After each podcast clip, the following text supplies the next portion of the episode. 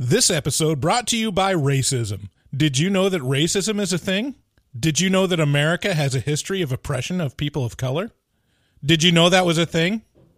Racism. It's everywhere. Hello and welcome to Horror Movie Talk. An opinionated and accidentally funny horror movie review show. Go, go, go, go, go, go, go,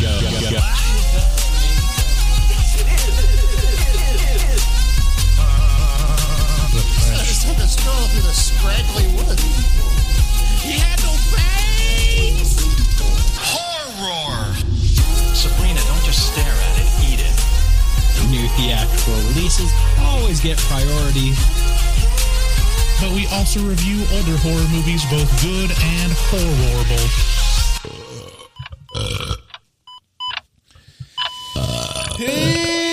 Wow, that didn't sound good. Hey, hello and welcome to Horror Movie Talk. Your panel of expert hosts each week are me, Bryce Hanson, Dr. Bryce Hanson to mm-hmm. you. I hold a PhD in spookology, and across from me sits I'm Professor David Day. I'm the foremost expert in scare no nos. uh, each week on Wednesday. We review a new horror movie. We give priority to new releases, but we also review older horror movies, both good and horrible. I just want to clarify. I feel like we should have a segment at the beginning of the show that says um, we explain ourselves to one star reviews. Oh yeah. Oh, that's a good idea. Because I feel like I feel like we don't get into the show fast enough. I'm constantly feel like people are like, just talk about the fucking movie. Right. Um, the Forever Purge. We're going to talk about the Forever Purge. We're going to Yeah. talk about it. The shitty movie. Oh my god, I can't even hide my hatred for this dumb movie. Like, I can't even. I can't even wait until the part where we're where we get to the review and be like, "This movie's unironically a piece of shit." but yeah, before we do that, I just want to explain ourselves to it. A one star review. What happens whenever I get a one star review? I'm like, oh well, they don't. They fundamentally misunderstand something. Oh, really? Um, I go, "Oh, they're right. What is my well, life?" yeah, that that too, that too. But the recent one star review is like, you guys call yourself yourselves experts. Like you guys guy's always, you guys always talk about how you haven't seen this movie or that movie, and like you get facts wrong. We're being ironic.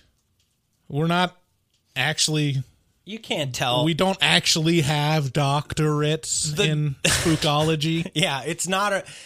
You might be surprised to find out that being a professor of scare no nos, that's not my actual job. Mm-hmm. I leave that to to the real professors of scare no nos. I'm just stealing their valor. the real the real explanation and this is like let's explain the joke is is uh there's so many podcasts that intro like ah we're we're we don't know anything we're like we're, we're We're just two horror noobs. yeah to where it's to the point where that's not interesting at all. Like what's what's the point of saying we're just amateurs? So it, it's more interesting to like to say that you're the experts that you're like the actual you know Yeah. authority Here's the thing: it. I haven't seen a ton of tentpole classic horror movies, and you, you, haven't know, even seen the indiana jones franchise until a couple look, weeks ago. Look, we're all imperfect people, and if you're gonna come up here and tell me that you're a fucking horror,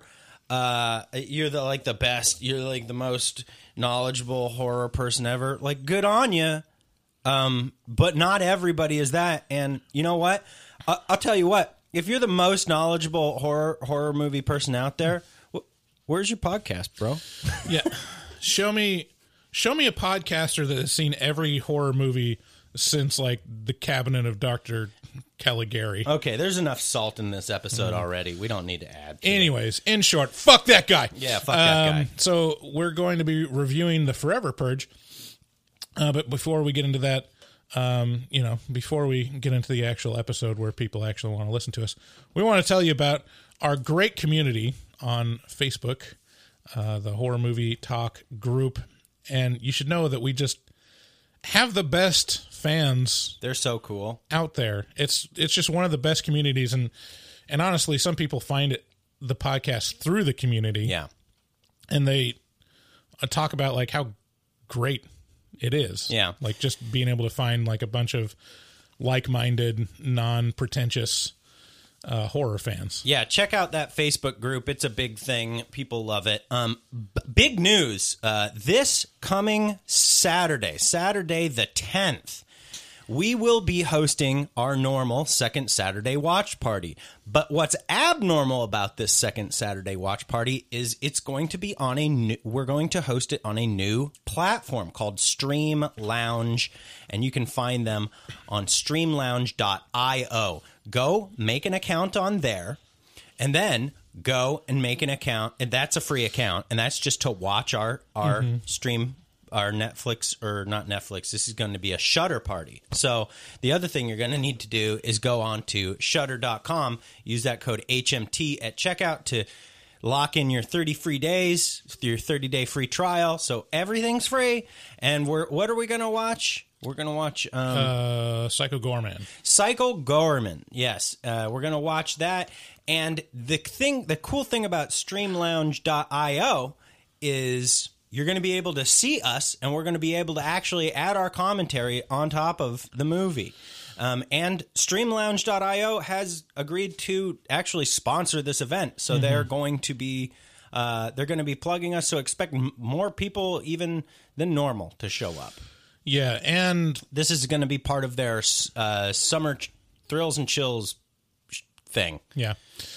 Like the benefit of going to this other platform, it's it's new, it's you know, It's literally made for this. yeah.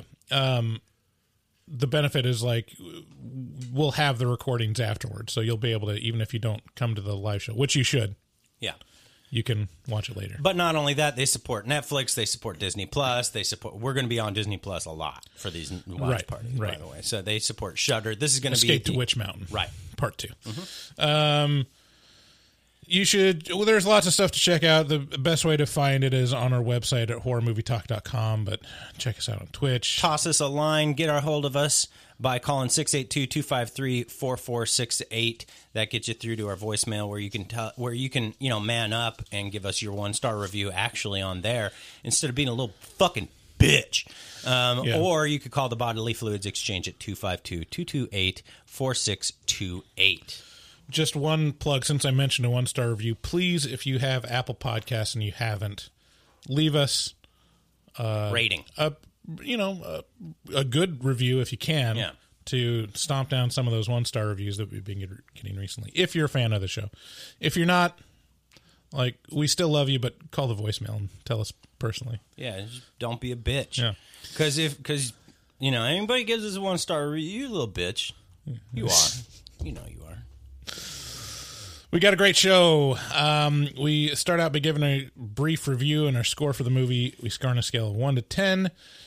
After we give our score, we'll get into spoilers and take a deeper dive into what we liked and hated about the film. And later, we're going to have a special guest, one of our patrons, Elias. Yeah, Elias is going to be coming on, and we're going to be talking to him. He's uh he has been supporting us quite heftily, and part of one of his benefits is he uh, as supporting us for such a high amount is he gets to come on the show, plug his business, talk about you know shoot the shit with us about horror movies, and uh, and so we're going to be calling calling Elias here at the end of the show.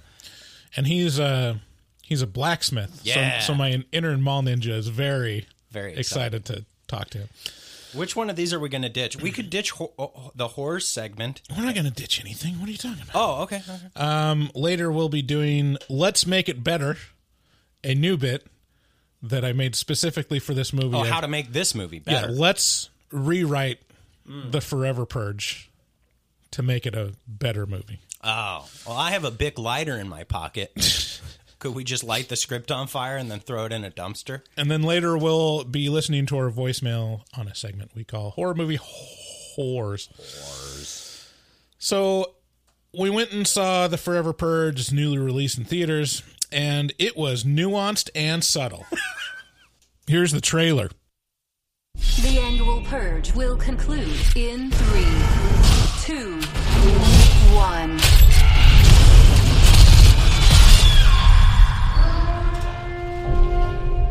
Thank you for your participation. We survived. All police and emergency services have been reinstated. All crime, including murder, is now illegal. Come on, let's get to work. One night only. Rest of the year is peaceful.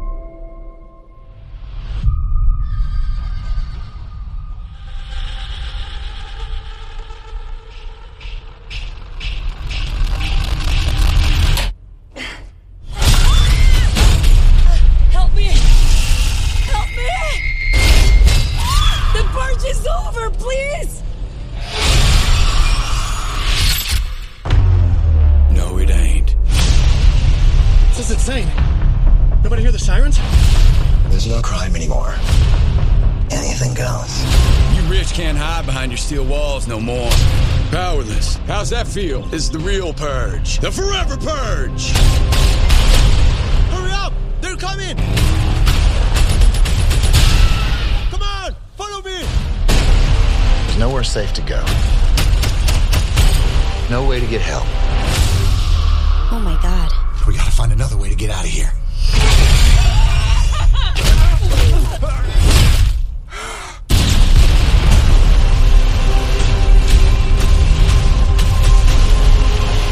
Gonna collapse.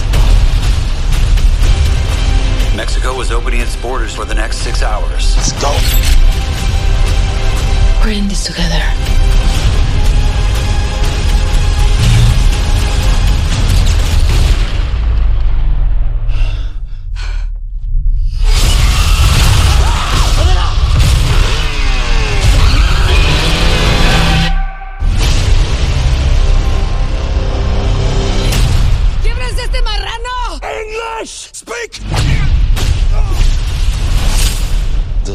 Translate?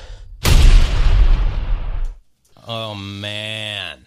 Oh, man, I'm getting chills thinking about how much of a boner I have for this great, great movie. Chills. The Forever Purge can be found in theaters now. What can I say about The Forever Purge that hasn't already been said by its title? Like the previous movies in the Purge franchise, the government of the United States has set aside each year 12 hours where all its citizens struggle with bulimia. no, wait, that's wrong.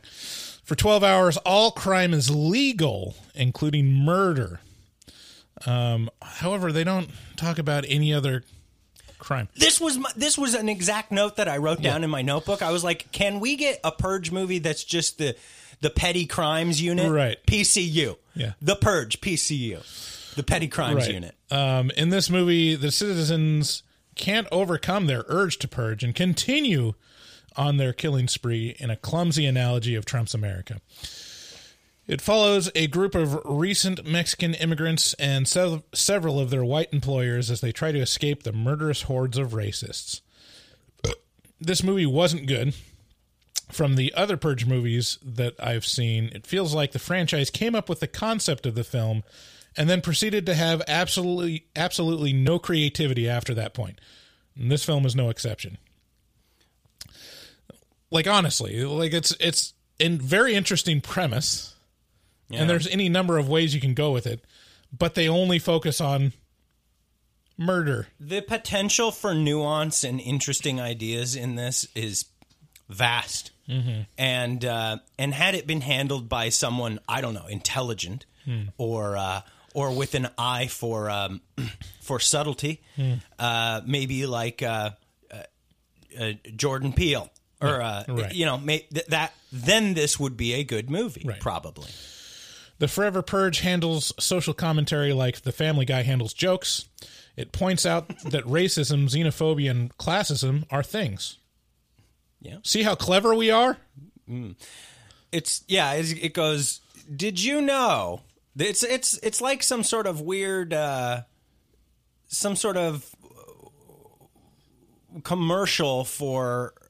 uh, like- Remember those "the more you know" commercials Uh-huh. that would come on on Saturday morning? That's this movie over and over again. It's like racism. It exists. the more you know. white people. They're Yeah. the worst. I know that. I'm a huge racist against white. I hate them. Yeah, if you compared this to "This Is Your Brain on Drugs," that advertisement, um, that advertisement was a hundred times more subtle Oh yeah, than this movie. yeah, yeah. This movie just uh, d- and it just doesn't stop. yeah. It's The an hour and forty five minutes. it's it's insane. Uh, to its credit, I was shocked to see that it was an hour and forty minutes because I didn't necessarily. I felt like I should be more miserable with how bad the movie was and with how long the runtime was. I was, Somehow, it's like it. It was so numbing and disengaging that I didn't even check the clock. which was better, Zack Snyder's Army of the Dead or this? Ugh. That's tough, right? That's that's pretty rough. That's tough. I think I think this one's better. Yeah, I Just think so too. I think so too. Doesn't try to be more than it can be. By the way, if you head on over to our Patreon at patreon.com slash horror movie talk, you can listen to our review of Army of the Dead if you enter our $33 a month tier. And you get a bunch of access. You get access to a bunch of other, ex- like Cabin in the Woods, Brain Dead. Yeah. Um, yeah. Basket Case. Um, Movies we only review and release on Patreon. you know, we're gonna talk about that in the mid roll. Oh, okay. Sorry. Well, then now we don't have to. Um, let's see. The writing's bad to the point where I wonder if there was ever more than one draft. Mm-hmm. Every character is there to deliver lines that state what they're going to do next, just so the audience is prepared. Or what's for- happening right for, now. for what the character is going to do next. they're shooting at us. Lots of that. Lots of like as they're shooting, like as blaring pistol shots ring through the air, you have some man or woman scream, "They're shooting at us!" And you're like, "God damn it!" I have I have two examples that just made me, and they were towards the end of the movie. Then I'm just like, this is the best. Like, it, is that line even worth stating? Um. Anyways, uh, the action is probably the only good thing about the movie. Uh, There was a big enough budget to have plenty of explosions and shootouts, and you can definitely feel the influence of producer Michael Bay in here. Um, but it doesn't overcome the lack of creativity or writing throughout the entire movie. Uh, overall, the impression you get from this movie is that it was written by a 17 year old drama student attempting their first draft or their first script inspired by The Handmaid's Tale. they watched the first episode of Handmaid's Tale and they're like, I can do better. like, l- listen to this edgy horror movie idea about this is just clumsy. This movie is clumsy and ham-handed and s- says like attempts to be um to be with to be with it. You know, it's like Yeah. We can here's something we can all agree on. That racism racism exists and that it's bad. Mm. And while that is true, it's also completely non-nuanced and could be handled in interesting ways. Hmm. You know, check out Get Out or Us or yeah. Check out them on Amazon Prime. check Holy out shit. them. I didn't I'm not a big fan of them, but it handled the concept in a way more interesting way than the P- Forever Purge did. And uh, yeah, this movie was uh, just it felt like bludgeoning you in the face with a sledgehammer of of of, of unnuanced teenager opinions about how things are bad. And it's like, okay, America's bad. And it's like, okay, okay but and Yeah. so what? It's just bad. Mexico's better. It's like, okay, that cool idea. Let's flesh that out. No, no, and fuck you for asking me to. Like it did feel like a lot of fuck you for asking me Yeah. to. Yeah. Um, yeah, the other thing about the movie is that it was originally slated to release in July 2020, which is would have been slightly more timely. I mean, if you think about it, like I guess. the the like um, the riot at the Capitol in January happen, and that it basically is commenting kind of on that of like, oh, let's uh, take this movement and and like not play by the rules in a movie that's about there's no rules Yeah. for a certain amount of time. So it's a little like putting a hat on a hat, Yeah. you know. so uh, What score do you give this piece of shit? Yeah. I coming out of the theater, I I was being pretty generous, and I was gonna give it a 4 mm-hmm. out of ten because it's still a movie. I mean, it's still like has all the moving parts, and it didn't. It wasn't insulting. However much like I'm, I'm talking about how bad and, and like non nuanced and kind of dumb the whole thing is, it never made me angry that I was watching it. It just made me I just didn't care. But it's also not good enough to be like average. Here's why it should make people mad. Is because it's it's trying to get a bunch of free points by just being on a team. It's trying but but the team that it's on is an important team, which is the idea of like that racism exists and that America has has some problems, a uh-huh. lot of problems Right. with this. But you don't just get points for showing up and being like, "Me too." I also agree with this thing. Hashtag me too. And and that's what it tries to do. It tries to get a bunch of free points by ponying on to an important topic that is much more nuanced than this movie is capable of handling.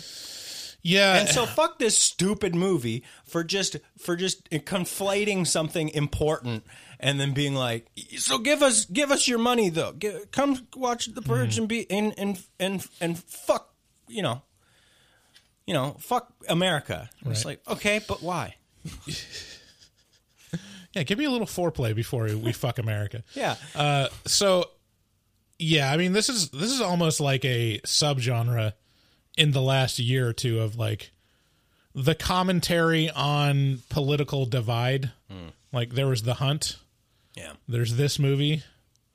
Mm, uh, End of list. But uh, enough of it. it is like okay, Them. we we get like an impacted asshole full of like commentary in the media about political divide like there's no need for a movie about it especially a movie as poorly written as this one I think there's plenty of need for a movie about it, but if it's handled well, right that's that's my problem with this movie is like it just is ponies on to this this important idea, this important concept f- as a cash grab. It's- and it's cheap and it's gross, and you shouldn't like you shouldn't reward that.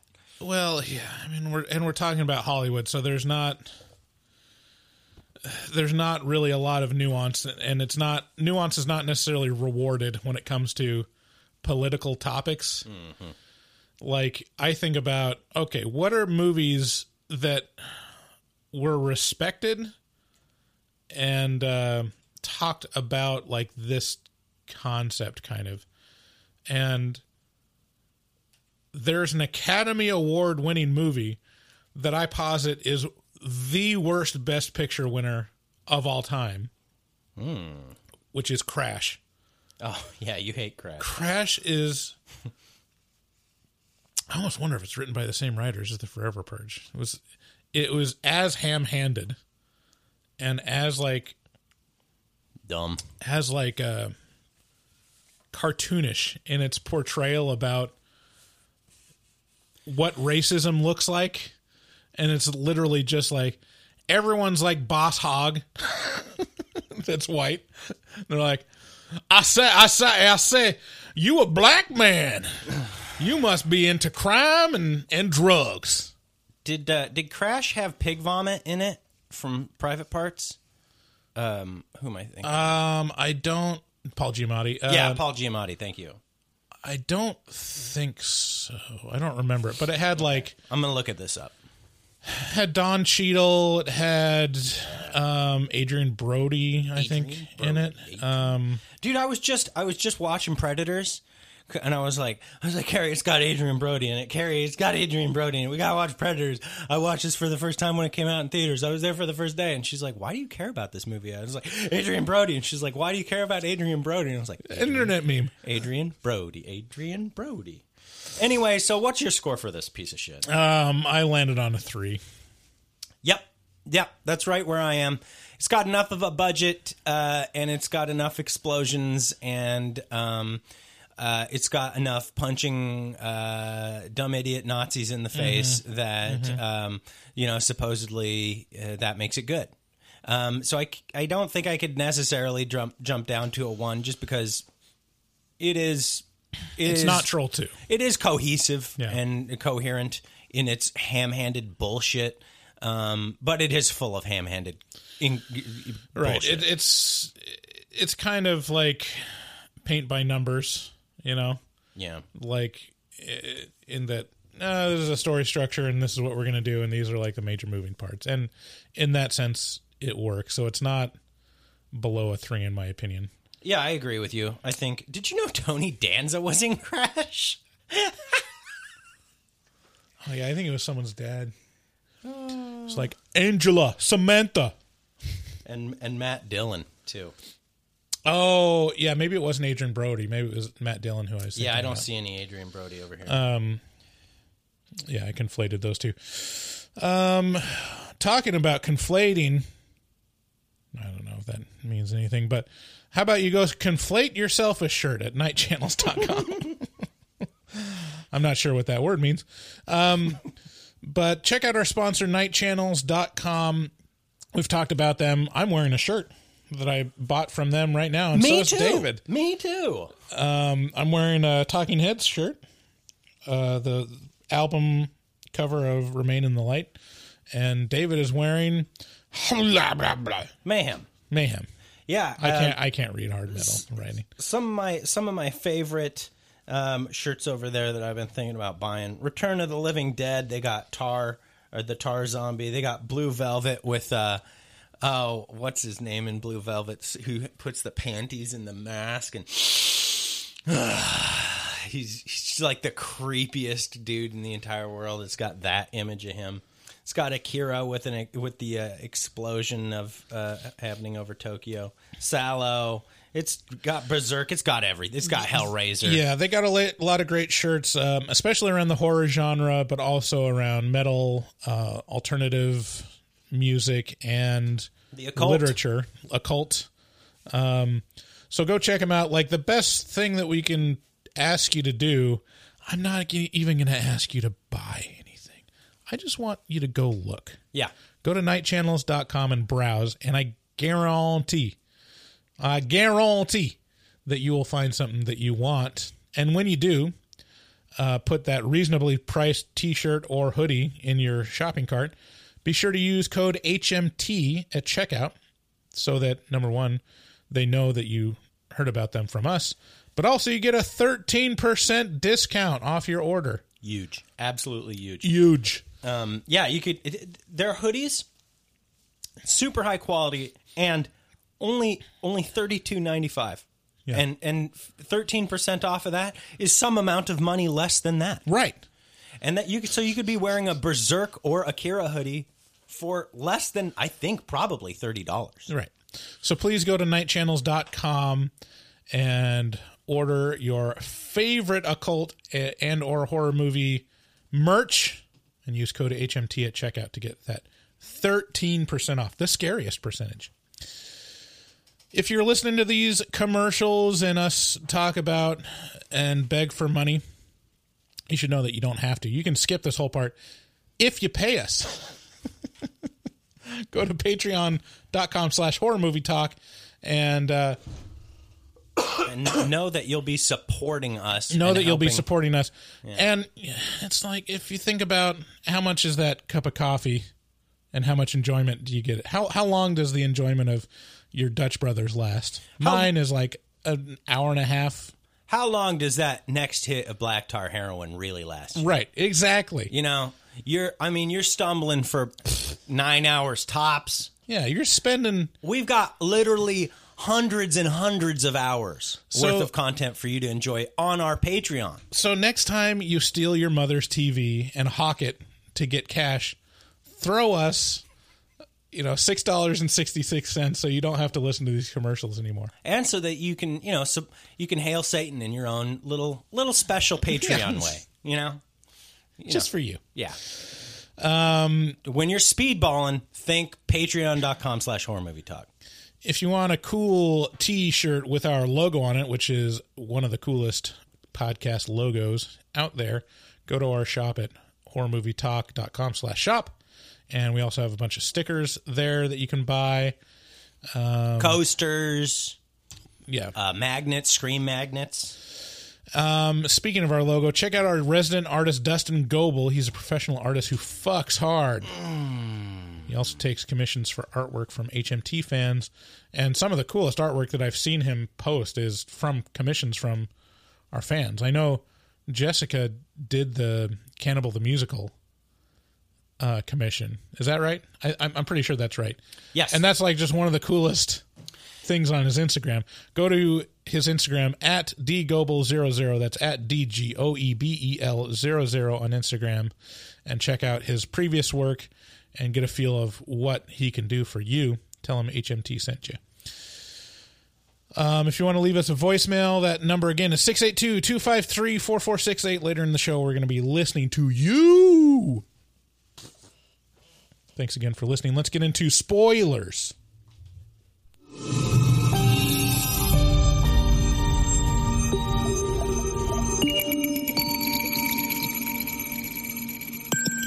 Spoilers. I I found it hard to find things to talk about this movie because it's just so basic. Yeah, this this movie is a basic bitch. Um, but one of the things I wrote down, um, and I should probably have looked up the actor's name. Fuck The, them. the main white guy um, in this movie.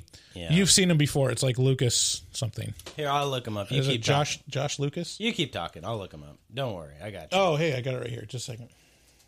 It is. It is Josh Lucas. I was right. Oh, dang! Look at you. Oh man. Um, how would it? What would it be like to be like a super good-looking guy in Hollywood, and just always being typecast as the asshole? Like, Life would be pretty good. Life would be pretty fucking good. I'm not gonna lie to you. But I mean, it's like one of those things where you got like the super good looking face, and you can either like the road forks.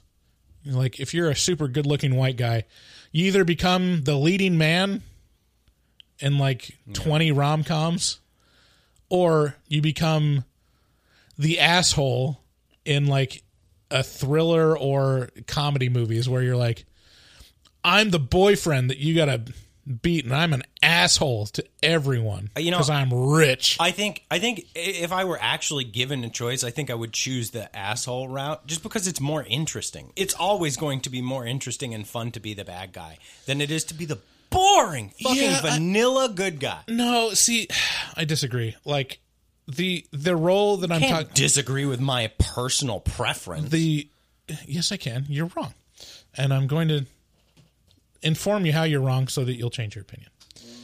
That's how it works. okay. Um, boy, it kind of sounds like you chose the bad guy uh, route too. See, I know assholes because I am one. So when I see us mi- misrepresented, it makes me angry.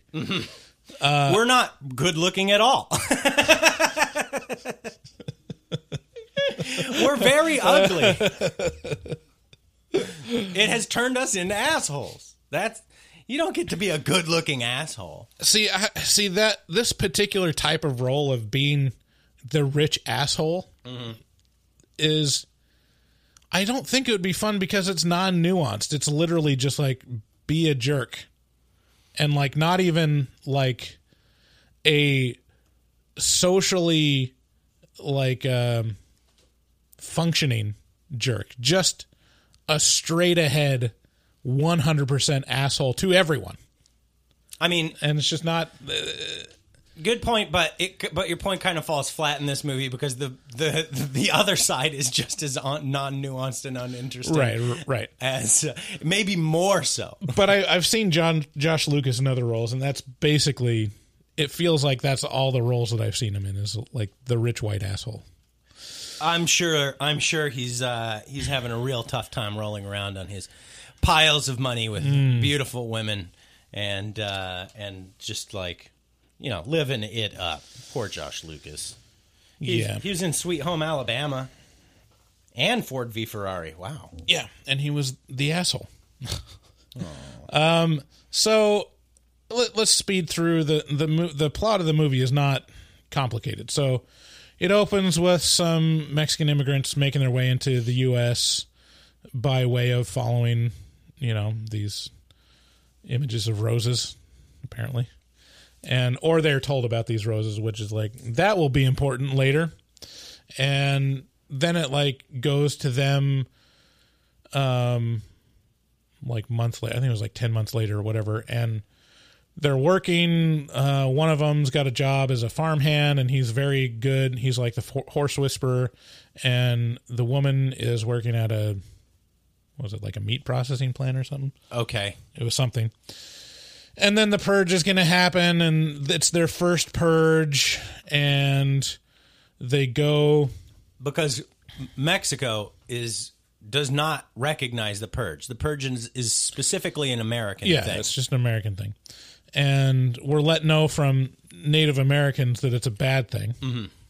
It's good that they had that. They look Native American give that news report that, like, you know, have the single tear rolling down his face about the purge. Right. There was a, a there was a, a First Nations man, Uh-huh. and he looked in the camera, and a tear rolled down his face. Right. He And says- that's how we knew it was bad. America is destroying itself. right. Okay. And so the purge happens in every other movie before this. It's basically sets up the purge as this limited amount of time, and then it ends, and then society goes on, and And- they believe it's a good thing for Right. society. The- yes, it allows people to get their uh, to get their rocks off, uh, get, settle some scores, feel some uh, f- feel some vindication, some retribution, and then So if you have all that built up desire to go rape and murder and rob and rape, thick ropey loads of rape inside you that you just you got gotta get them out. Oh man, I don't know anything about what that's what that feels like. I don't. I don't. you're supposed to say you said rape twice. You did say rape twice. I like rape. That's like one of the best lines in Blazing Saddles. Yeah, it. Yeah, it. Like, there's going to be people who listen to this episode and they're like, "These guys are jerks." But most of the stuff we say is just. I mean, we have no original thoughts either. It's just quotes from Simpsons and other movies. Yeah, right. um, so the purge happens, and like there's some foreshadowing about like th- this is all based in Texas, by the way. So there's foreshadowing of white supremacists and more extremist groups, you know, talking about the purge and and really framing it in the sense of like xenophobia and getting rid of specifically immigrants because immigrants are the source of all problems in America. Right. Which, uh, which is which a, we can all agree on. which is a thought that that definitely many people in America hold, right. um, unironically. I mean, they're just all rapists and murderers.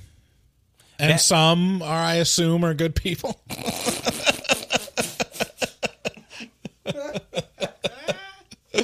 Uh, so, full disclosure, we were going to have I a guest. this movie for. we were going to have a guest host on this episode, and and she was kind of scared of any kind of backlash or being canceled because of like the topics discussed in this show. So uh, I'm just proving that she's right. Yeah. Like we're Yeah. not.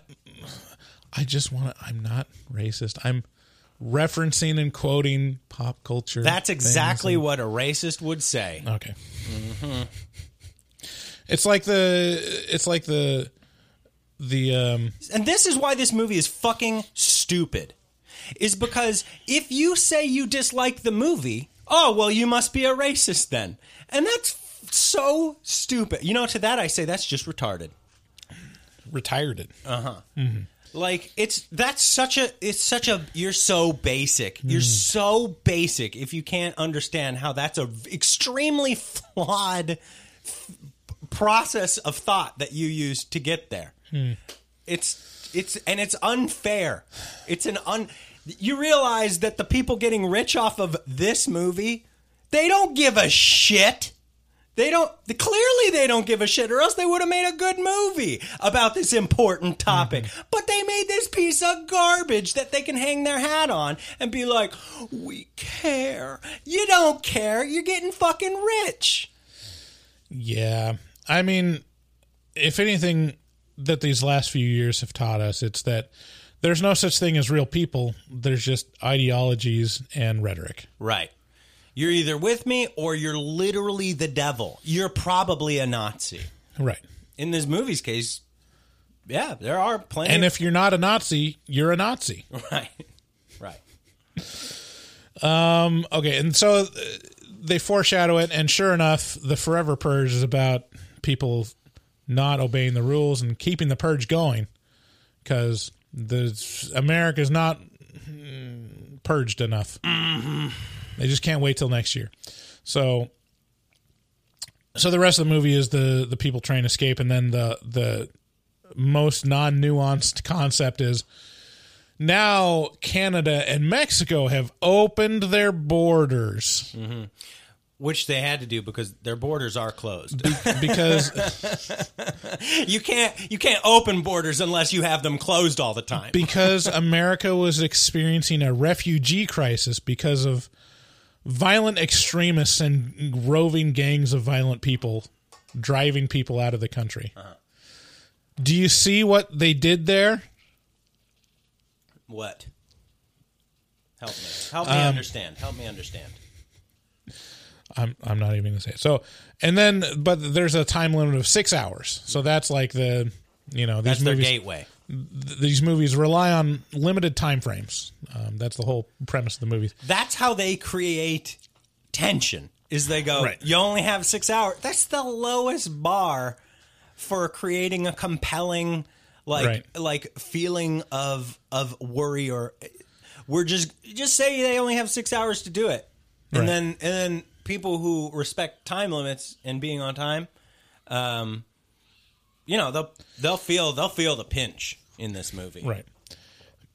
And so the characters that we're following try to make their way to the border and and uh, then they make it basically.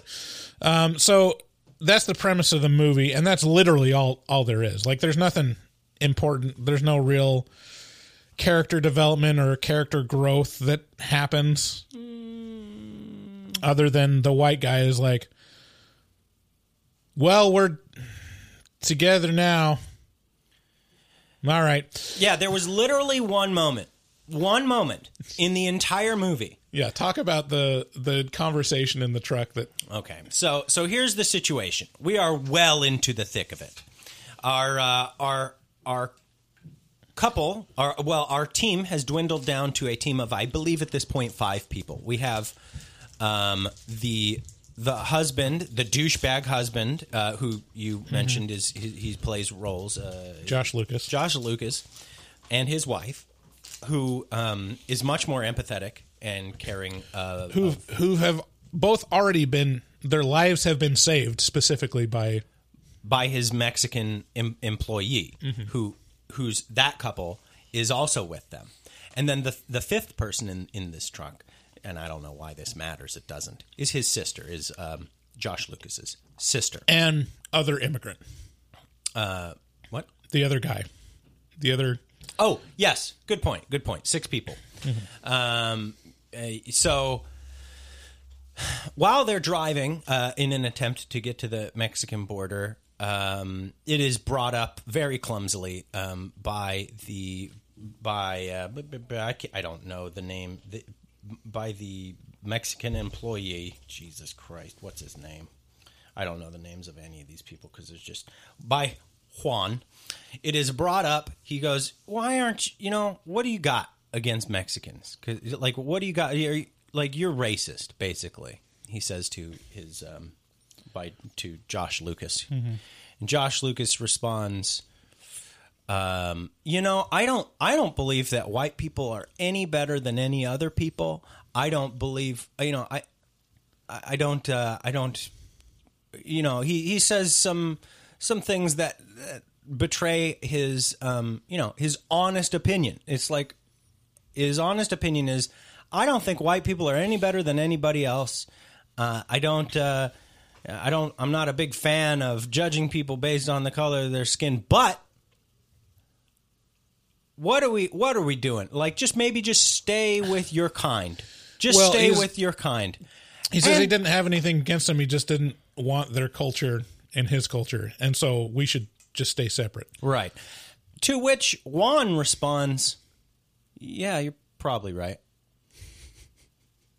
But here we are, like now we're together though. So the movie, whose whole point is racism is bad, in this one part of the movie where it actually touches on a little bit of nuance, it admits for some fucking stupid reason that makes no sense to me at all that we should probably stay separate like groups of different colored people should probably not intermingle Yeah, it's I the closest. so- It's the closest to a moral of the story that it tries to purport. I was so blown away by how fucking stupid this part was. Where Juan goes, "Yeah, you're maybe you're right. Maybe we shouldn't in- intermingle." But here we are, we're doing it. And I guess the point it was trying to make was in the end, we um, got through like we did the thing We together. got through it together. We and helped so each other that proves that we should be together. It- It's so it's so it it's clumsy at best and just downright tone deaf and cr- and cruel at worst. Right.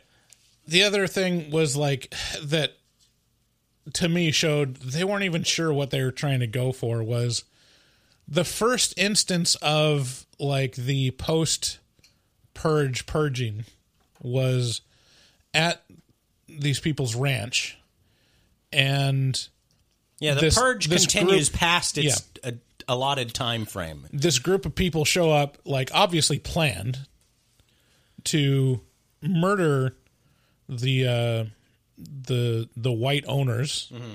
because one of them in this group was the ranch hand that's that wasn't the Mexican because you can't have, you can't have one of the Mexicans be evil. Uh, That was I'm am I right that guy was white? Am I remembering that wrong?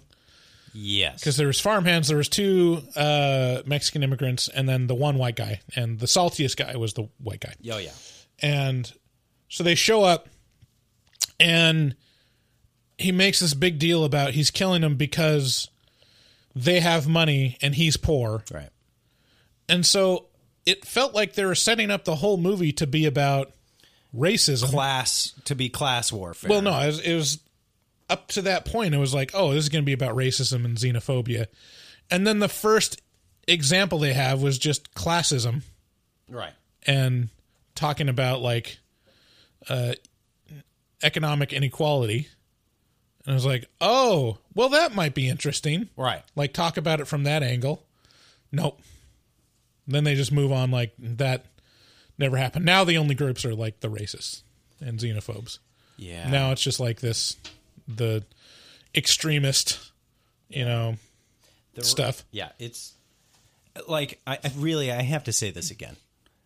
So it's like, what point are you making? Is it is it the the up the uh, uprising of the poor and picked upon, Well, the- or is it the uprising of the of the uh, Look, it's nuanced. Look, I, you just don't get it. I'm gonna I'm gonna say this one more time because this bears repeating. I, I just I really want everybody's takeaway from me to be.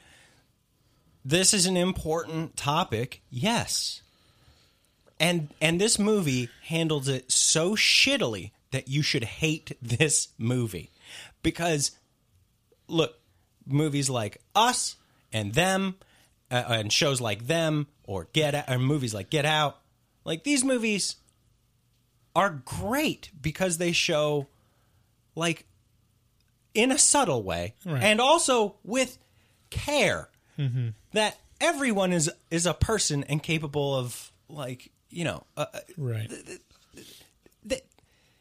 this movie just looks to piggyback onto a sentiment and then if you dislike the movie well you're fucking racist And there's ways but to it's a shit movie there's also ways to show it in a cartoonish and like exaggerated way. Like even even in them, I feel like the the white people in, that show are exaggerated and, and racist, but it's presented in a way that it's like, oh, this is actually like a subtle allegory of reality or Mhm. something, you know? Right. Or it's Thank you for- representing yeah. evil in a certain way um, that it I, I really love them. Like I, uh, I think that's one of the best shows that has come out in like recent years, and it's in its treatment of evil, and also like the how unsettled you feel is basically making you feel how unsettled um, uh, people of color were forced to feel historically. Right. Like to where it's like oh you you feel the the the racist gaze on you at all times. Right. Anyways so uh, this is not that that's not what this movie is. This is a cudgel. Um let's go through a, a couple things. So one of the things that stood out for me and i and i feel like none of the other purge movies have touched on it is all the other interesting concepts that you could touch on with this concept, which is all crime is legal. So, would you like? I get it. There's an impulse to kill, and there's like, oh yeah, if, if I could kill someone and get away with it, this is who I'd kill. But how many people actually have that? I don't have any desire to kill anyone.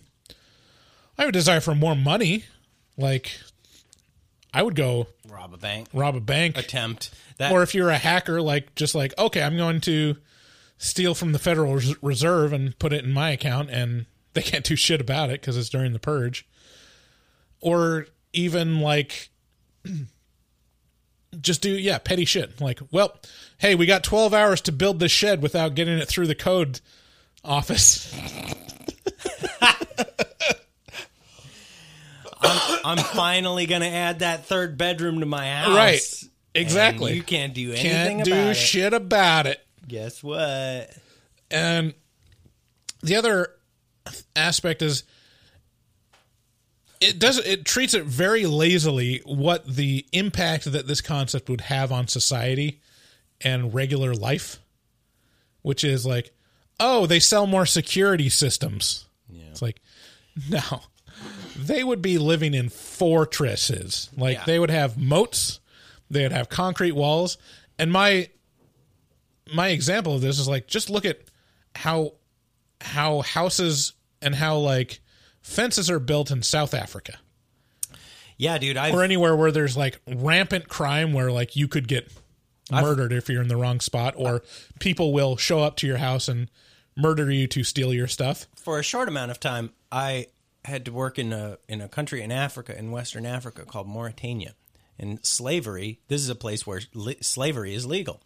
And uh, the the brief amount of time I spent in an actual city there, and not in a in a in a mine, uh, yeah, there were you know. 15 foot tall walls with barbed wire and armed guards standing outside uh, and and like you said, like if this country had had water, there would be moats, Right. um, and yeah, it's There'd be like turrets on top of the house. They wouldn't just be locked in. They'd be like like, yeah, I got my 50 caliber up on top. No one's going to fuck with me. right. Like, I can hit them from like 100 yards away.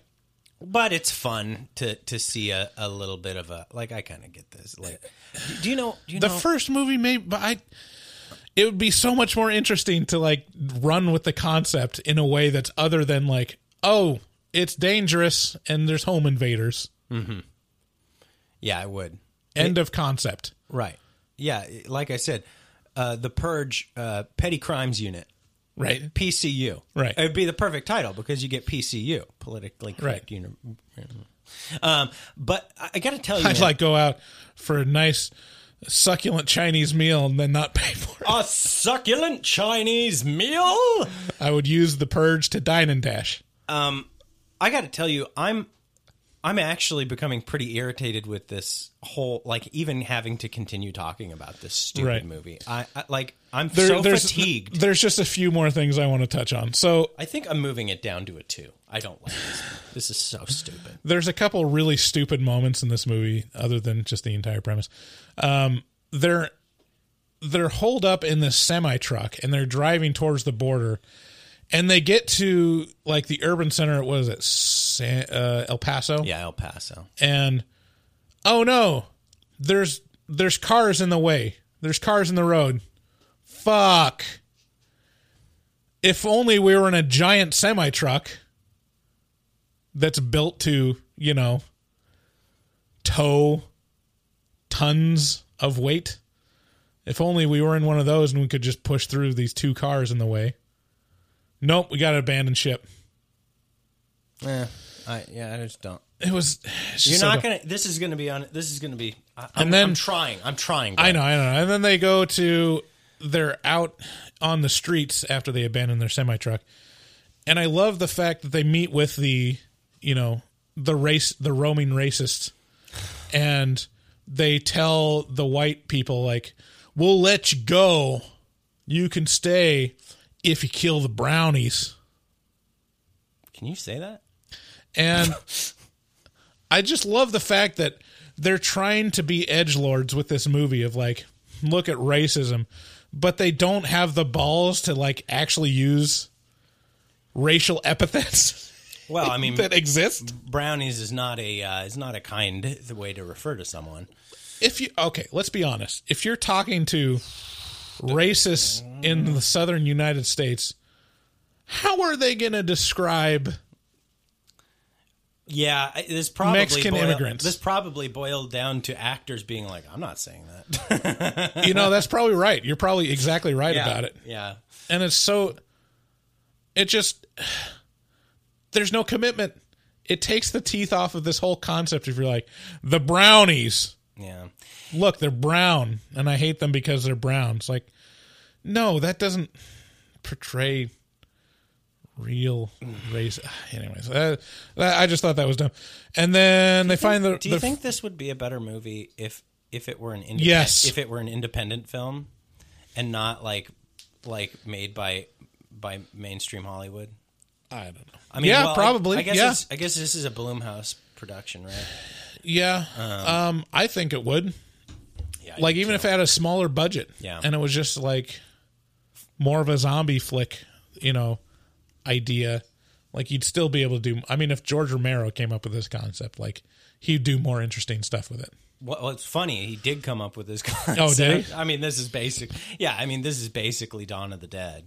You know, Yeah. like it's it's like, oh no, people are nuanced, Right. and you know they have. Uh, um and so they eventually find these images of roses which is like the um thing that mexicans use to guide themselves i guess towards safety and it was just, it just felt like a video game of like oh i was almost wondering it was like were they planning on making the forever purge a video game and they used that specifically so they could use it in the video game of like here's the walled walkway where you have to go down that would be the most fucked up video game ever. Think about the premise of that video game is literally kill somebody of a different race a lot. or escape so it'd be basically like dead by daylight except with races oh, man, Dead by Daylight is so much fun. Oh, dude. Okay, I got to give this a moment. The other day, I'm playing Dead by Daylight just quietly alone, uh, not streaming on Twitch. By the way, I do stream Dead by Daylight uh, on twitch.tv slash horror movie talk. But um, I I'm playing killer. I'm putting people on hooks. I'm killing them. Uh, it was a pretty good game. And then at the end of the game is the only time you're allowed to talk to the other team. Uh-huh. And at the end of the game, this one guy goes, "You were the most toxic, Like I killed them all. Like I Uh-huh. got them before they were able to do the thing. Right. He goes, "You were the most toxic, try hard, sweaty killer ever. You should stick to your podcast." and I was like, "What? Wait, what?" Like I panicked for a minute. I was like, "Wh- "You listen to the podcast?" He's like, "Yeah, sometimes, but I like this other podcast more." And I was like, "Well, that's fine. Like, yeah, I get it. Uh, wow. Well, thanks for listening to the podcast. Like, uh, uh, I can't remember how how it went, but he was like, "Yeah, you know, like he was angry that." But that you won and played the game well. yeah, there's a lot of that in the game. I mean, you know, I, they were doing they messed up pretty bad. Like like there was a point where they were just un, unhooking each can- other it- right you- in front of my face, and so I was just down and people left and right. Like they were just running back and forth, trying to trying to. uh, Yeah, I mean, how can you how can you accuse someone being toxic if they're doing what the game is supposed to do? It's easy to get angry in this game. I, I won't hold it against him. I think he, he's a cool dude. He blocked me on Steam. I tried to friend him, but he, he wouldn't have it. But hey, listen, if you're listening to the show, uh, you should unblock me on Steam and friend me, and we can have you know. But he knew my pers like my Steam name. You know, he just Well, I mean, it's on Twitch. Yeah, but came across it. Yeah, yeah. I, I was I was so floored by uh, That's funny. by a small moment of, of semi celebrity. Uh,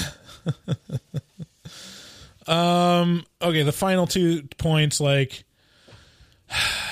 they have the the uh, First Nation people come in the end and, and be the saviors of everyone.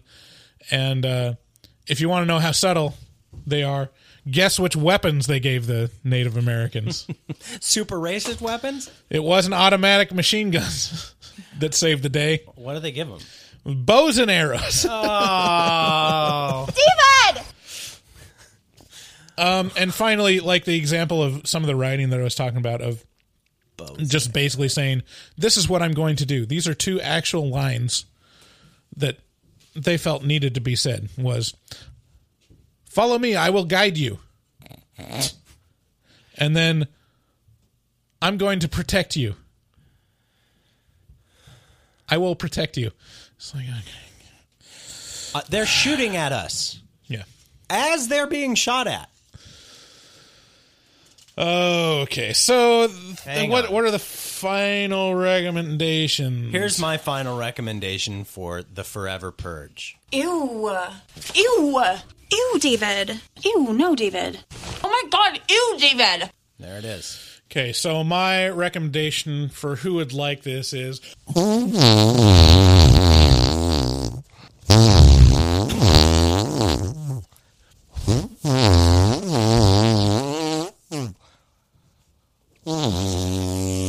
All right, this is going on way too long. Anyways, Oh, yay, David. Yay.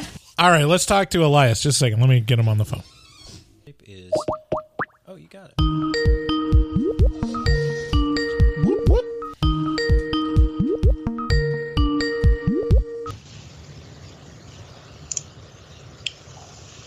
Hello. Hey, how's it going? Good. How you doing? It's Good. it's Elias. How are you doing, man? Good. Good. How's it going? It's going. Yeah, I'm so excited to have you on the show. I don't. I gotta pull up our our our our Patreon feed. Can you pull up our? Pa- I don't know the name of the tier that you're on because I don't have any uh any long term memory for for for. The for spoopy something. yeah, they're, well, they're all so, something spoopy, but your mic's mute. One of my favorite tiers, which is four spoopy six six six everybody. That's it. That's it. Yeah, Elias has been with us for two months now, and as a perk of of being uh uh what is it a four spoopy six six six everybody. No, uh, not everybody. Everybody, Everybody. everybody, patron, you get to come on the show uh, for a segment where where we get to talk to you about all kinds of stuff. So, um, Elias, you're in Palm- Palmyra. Is that how you say it? Yeah, Palmyra, New York. Yep. Palmyra, Yeah. New York. And, and That's close to the Finger Lakes, isn't it? Yeah, it's pretty close. Yep. I I know about Palmyra because I used to be Mormon. So I actually went to Palmyra. I've been to Palmyra before and visited the sacred grove and Sure. uh, the uh, you know cabin where the Smiths used to live. Elias, are are you Mormon? I'm not. No. But do you have an because apparently this is uh, like a sacred place for Mormons. You must know like do you have any idea about what the draw is? Oh, quite a bit. Yeah, I'm. I'm actually uh, fairly well versed in all of it.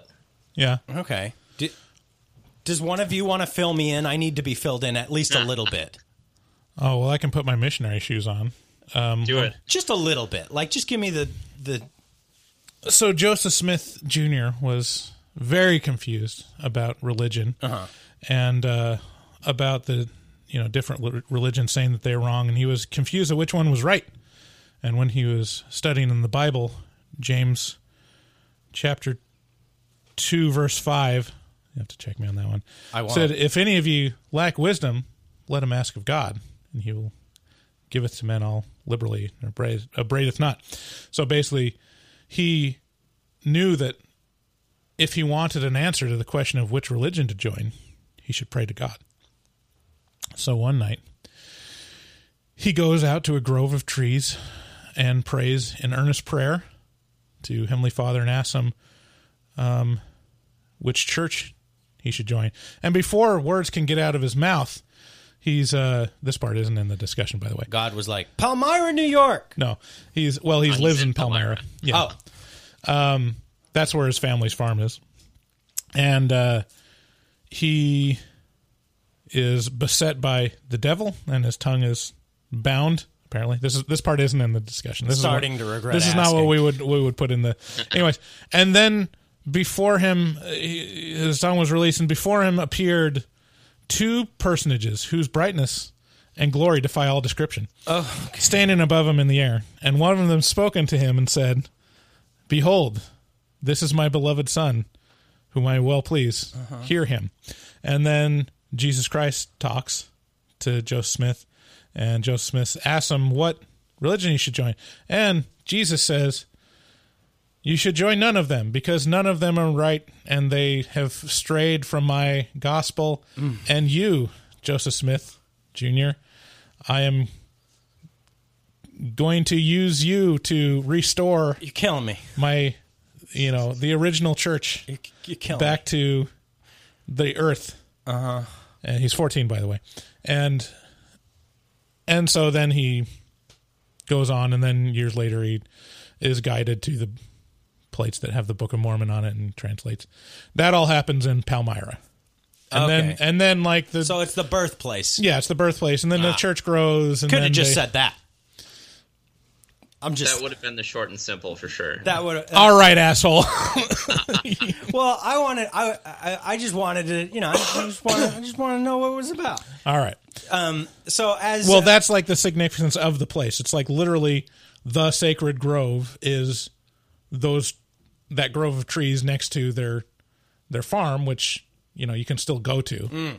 yeah, it's a and pretty big forest actually. yeah, and um, and then like their farm and and stuff. And I think there's, I think close by or even in Palmyra is like the printing press where they printed the first yep, book right. of Mormon. Palmyra Main Street. Yep. Yeah, and um, so all that stuff. There's it's like basically, you know, Williamsburg for Mormons. They still have like a, it's missionaries that that that uh, do kind of the uh, historical reenactment and explain, you know, how they lived and what went on and tell the story that I just told and try to get people to, you know, sign up to have missionaries come over to David, the house. David, this is so awkward. Elias, you have a you, you run a blacksmithy. Is that correct? I do. I have my own business. Yes, the Rainy Forge Blacksmithy. And so you make what at this blacksmithy? So I mainly do knives, uh, some hunting knives, some camping knives, uh, a bunch of kitchen knives. Uh, so I'm a quarter Okinawan uh, through my grandmother.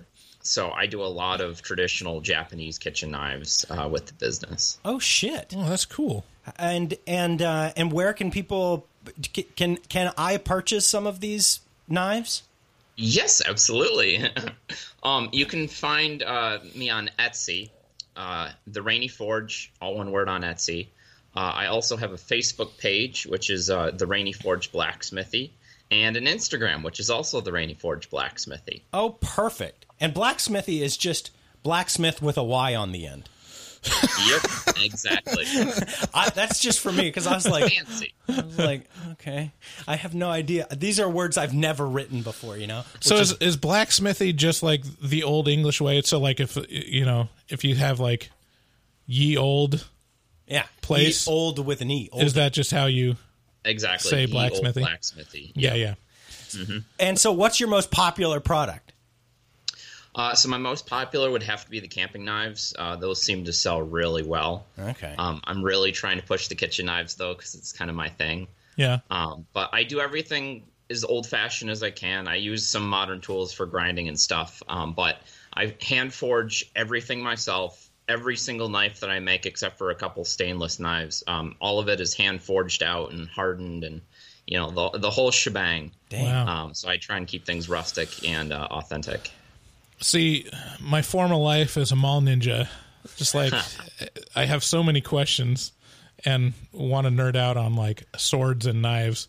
I used to have a sword collection, oh, Elias, Oh no! and it used to hu- hang over my bed with like I had a basically like a gun rack full of swords mm-hmm. from my travels. Gun rack full of swords.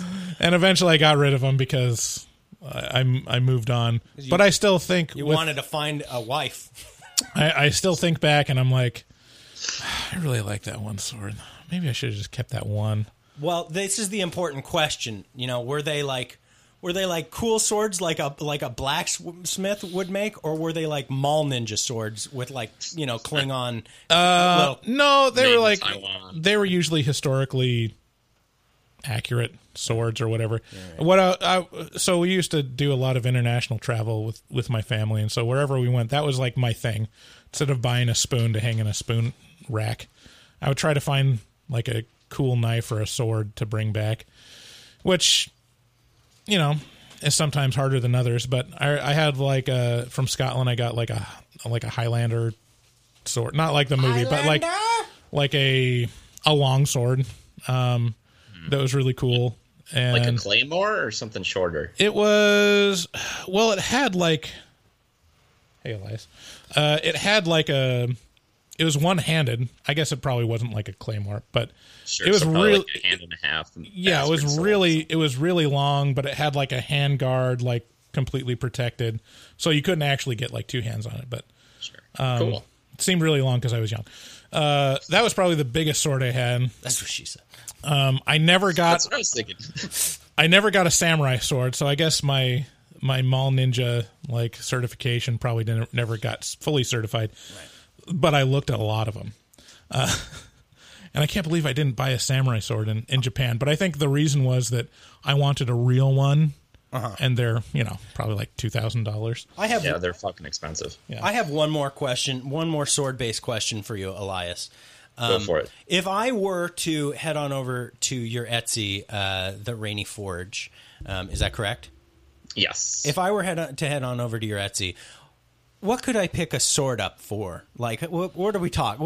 What's a ballpark here for a sword? So I don't have any swords listed on the site just because I've been focusing on the knives and stuff to get Mhm. inventory going. Mhm. However, there is an incredible little button on the site uh, that lets you contact me and initiate conversation to set up a custom order, and uh, I can do uh, swords very easily.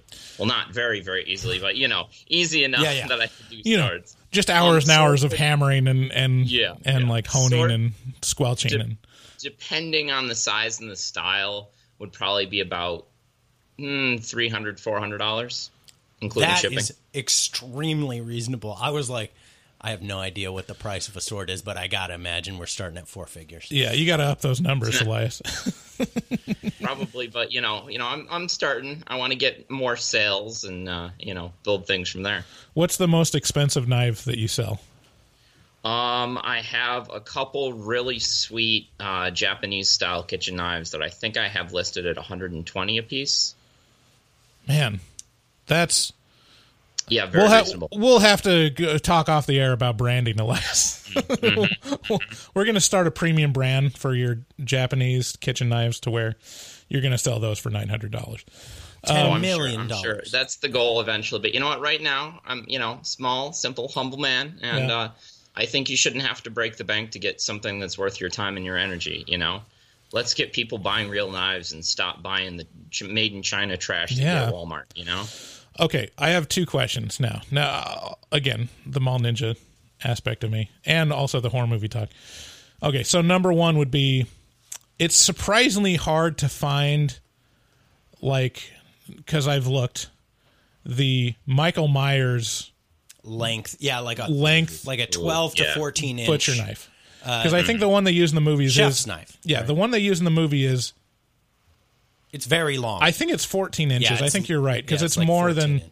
I think you can find stuff that's 12 inches, but 14 inches specifically, uh, you know, uh, along with, you know, uh, yeah, uh, that's like really hard to find. How much would it cost for a commission for just a Michael Myers yeah, 14 inch, yeah, non-branded butcher knife? About 130, 140. Ooh, that's pretty good. because we had an idea like way back years years ago of like what if we just had something on the shop that was a horror movie talk branded giant butcher knife Mike Myers. yeah Mm, Yeah. that'd be pretty sweet. So uh, because i knew someone that had an, a laser engraver I was like i just got to find Oh man, the knife There you go. and i just give it to the laser engraver and could put the logo on but that, i could never find the knife okay second question um in a zombie apocalypse since you're an oh, expert Don't do this. I want to ask him interesting questions. What would be a more effective weapon? A spear or a baseball bat? So we've had this conversation um, over on the Twitch channel, actually. Yeah. Yeah. And um, I stand by. If I have to choose between the two, I think baseball bat is better. Oh, Elias. Well, I he's know. he's I know. a smart I love guy. spears. Hey, spears are one of the best weapons uh, for you know combat between people. Problem is, is you're if you're fighting one zombie, yeah, spear hand down. If you're fighting two zombies, probably still the spear. You throw another zombie in the mix. As soon as you get that stab on that second zombie, the third one's right on top of you. Baseball bat, you can just kind of push them back, fend them off, take your hits when you need them. But a spear's longer. You could push them farther away. It's longer, but you still got to stab the zombies at some point in time, unless you're just fighting them off. Okay, so Sometimes you don't have to stab them far. okay. It's not the right thing to do. Look, All right, I- I Elias, wanna- you just disappointed me. Um, I I thought I thought we were bros. justice for bats. Okay, so how much how much would it cost to uh, to commission you to to make a historically accurate um, like six foot long spear? So I have actually made uh, a couple spears and uh, love making spears. Spears are great. I could do a spear for probably about the same, about 130, 140, and that would include the pole and everything. well, there's your It's going to hang hang behind us on on our uh, video podcast once we get that rolling. Um, I, I have a question for you, Elias. What are your favorite horror movies? Maybe in no particular order, because I know it's hard to like rank them all in your right. in your head. No, uh, hands down, my favorite horror movie of all time has to be Alien. Just Ah. absolute classic. One of my earliest memories is is watching Alien uh, with my dad, and uh, it was just how taken aback I was by the movie. And we got to uh, a point in the movie.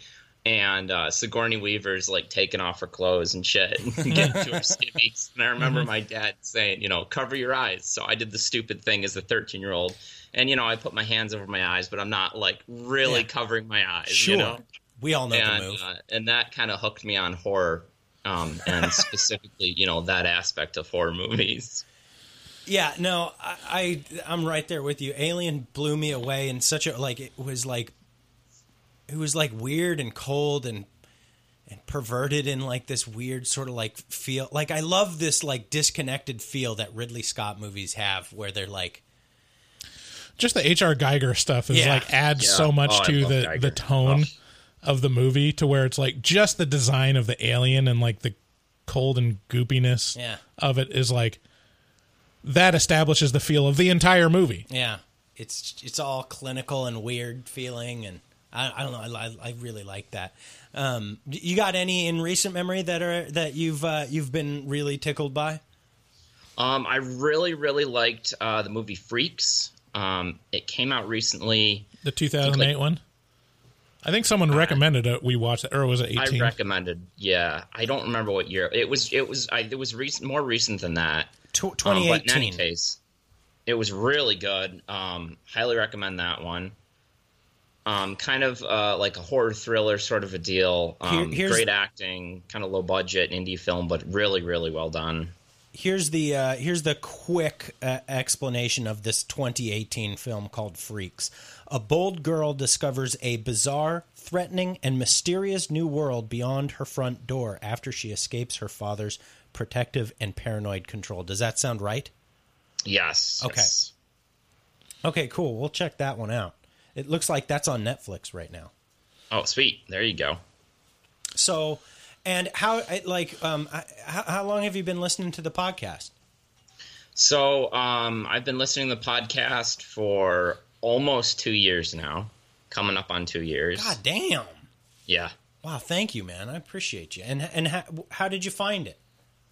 So um, I used to listen to like all the big horror movie podcasts, uh, Nightmare on Film Street, Dead Meat, um, and I was you know kind of ran out of episodes. Uh, a lot of those podcasts just weren't putting out episodes fast enough for me, and so I just Googled you know what are some great film podcasts, some great horror podcasts, and one site had you guys listed as you know an up and coming podcast, and I'm just like, cool, that sounds like a you know a it's cool podcast. So I, I uh, threw you guys on, and I don't even remember what episode it was, but I was instantly hooked with with just everything, the way that you do things, and the the humor and everything. I was just like, this podcast is right up my alley.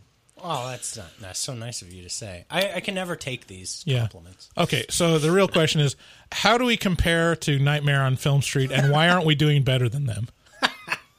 I don't know because I think you're better. I listen. I stopped listening to them a while ago. Not to say that their podcast was bad, but a lot of their episodes were just kind of being less and less about horror movies and being more and more about like just horror events and themes and like horror like festivals and stuff. I'm like, that's awesome, but I want to listen to a podcast where people are talking about a movie that I really like. That's Yeah. you know a horror movie. Yeah, the, if there's one thing to our detriment, we're not like super into the scene, you know, Yeah. in quotation marks. We don't identify as Yeah. horror movie freaks. Right. Like it's it, it's definitely one of these things where um it's not my identity. I Right. just enjoy it. Like I like I feel like we don't have credibility because neither one of us has a tattoo Oh yeah, or that too. colored hair. I've got two. So You've you got know, tattoos? yeah, I've got two of them. What do you got? Do- You don't have to Uh, show us if it's on your he's dick or got anything. an arrow pointing no, to his dick. So I've got two. So they're both for my uh, blacksmithing Oh, business. little little Uh, bonsai tree coming out of an anvil. yep, that's the first one I got. Nice. And that's all in black. And then uh, I also got one on my forearm, which is going to be kind of hard to show here on the camera, but I have one on my forearm that's uh, a kitchen knife that has the words uh, "Sic Mundus Creatus Est" written on it. And uh, in Latin, that translates to "the world is created," and that is actually uh, from a really big tablet from years and years ago. But it's a huge part of my favorite TV show of all time, which is uh, called Dark, and that is on Netflix right now. Oh dang. And that is a German psychological thriller. Has some horror elements to it, but it's more of like an existential horror than uh, than more of like a traditional slasher horror. Oh nice. I've been recommended that one before. I think I should Yeah. probably watch it. Dark. Yeah. Definitely Okay. dark. It's And my favorite show of all time. However, the stipulation is you have to be okay with reading subtitles because you have to watch it in the original German. You can't watch it in uh, in English. It just doesn't work. Yeah, I know that. I know that feeling. Um, because German is the scariest language. Yes. I see. you know, it- German doesn't get get like enough love. It's like the the uh the meme thing to do is like, oh, all German sounds angry. Like German is actually a pretty beautiful language if you like put it up against French and stuff. French Mm-hmm. is French sounds nasty to me. what are you talking about? It's beautiful and flowing and Like- soft. Yeah, that's all right. Um, I see you're wearing a horror movie talk T-shirt. Did, I, that came with your Patreon it did. subscription, Yes. right? Yep. That was actually probably the biggest reason why I uh, subscribed to Patreon is I really wanted the shirt so I could kind of show it off to people and uh, get your name out there in the world. Oh man, we appreciate you so much. That's so nice of you. And and uh, and it's not the the thing I like about the shirts is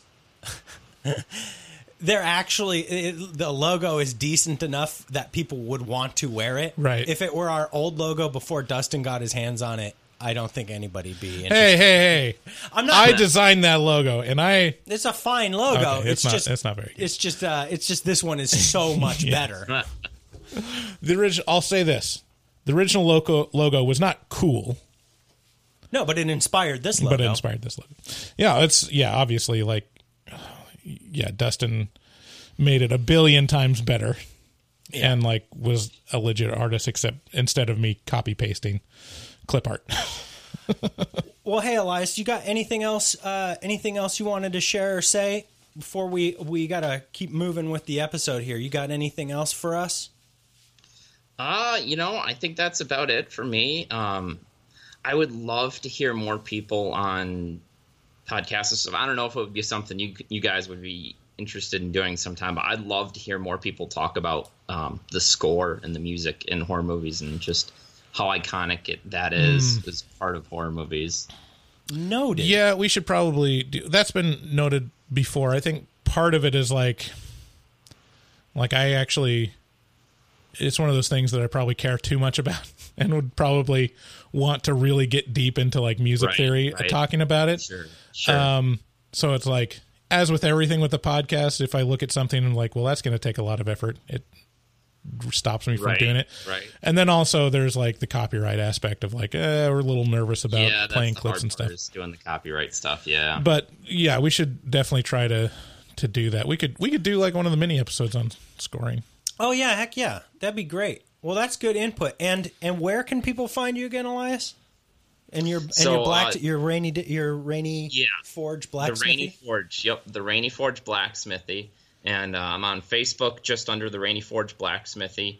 Um, I'm on Instagram also under the Rainy Forge Blacksmithy, and on Etsy it's just the Rainy Forge. I well, you guys should definitely go check out Elias and uh, consider some of his kitchen knives because that is what he. I I have another friend who actually listens to the podcast. He has a a forge in in Indiana, and uh, and he he definitely has things that he specializes in. Right? He's like, yeah, I'll do this and that. But the thing I really like to do is like coat hooks. That's what I like to do, and so I push coat hooks. So, um, so if Elias is telling you that he likes kitchen knives, it's probably because he's fucking bomb at doing kitchen knives. Um, Mhm. And I'm a great chef. And he, well, there you go. So, well, thank you for all the support you've given us, Elias. We appreciate you a lot. I love you showing up. You show up for just about every Twitch stream, and you add so I try. much to I it. I love it. Oh, it's so much fun. Well, thank you. And We gotta and- get some Dead by Daylight going sometime. oh hell yeah, man! Do you have the game? I do, yeah. And now that they have cross-platform too, it should be uh, a lot easier. Okay, cool. Then we'll play. We'll play next time. Next time I'm on there, we'll play some sur- Survivor, and uh, and I'll get murdered, and you'll do well. Probably get murdered. I'm, I'm a killer man, so I'll probably get murdered too. Okay. Well, hey, thank you for calling in. Thank you for supporting the show. yeah, thank you for having me. I appreciate it. We appreciate it, man. You have a great rest of your weekend. Yeah, you as well. Peace. All right, thanks, Bye-bye. Elias. See ya. Let's move on to our next bit.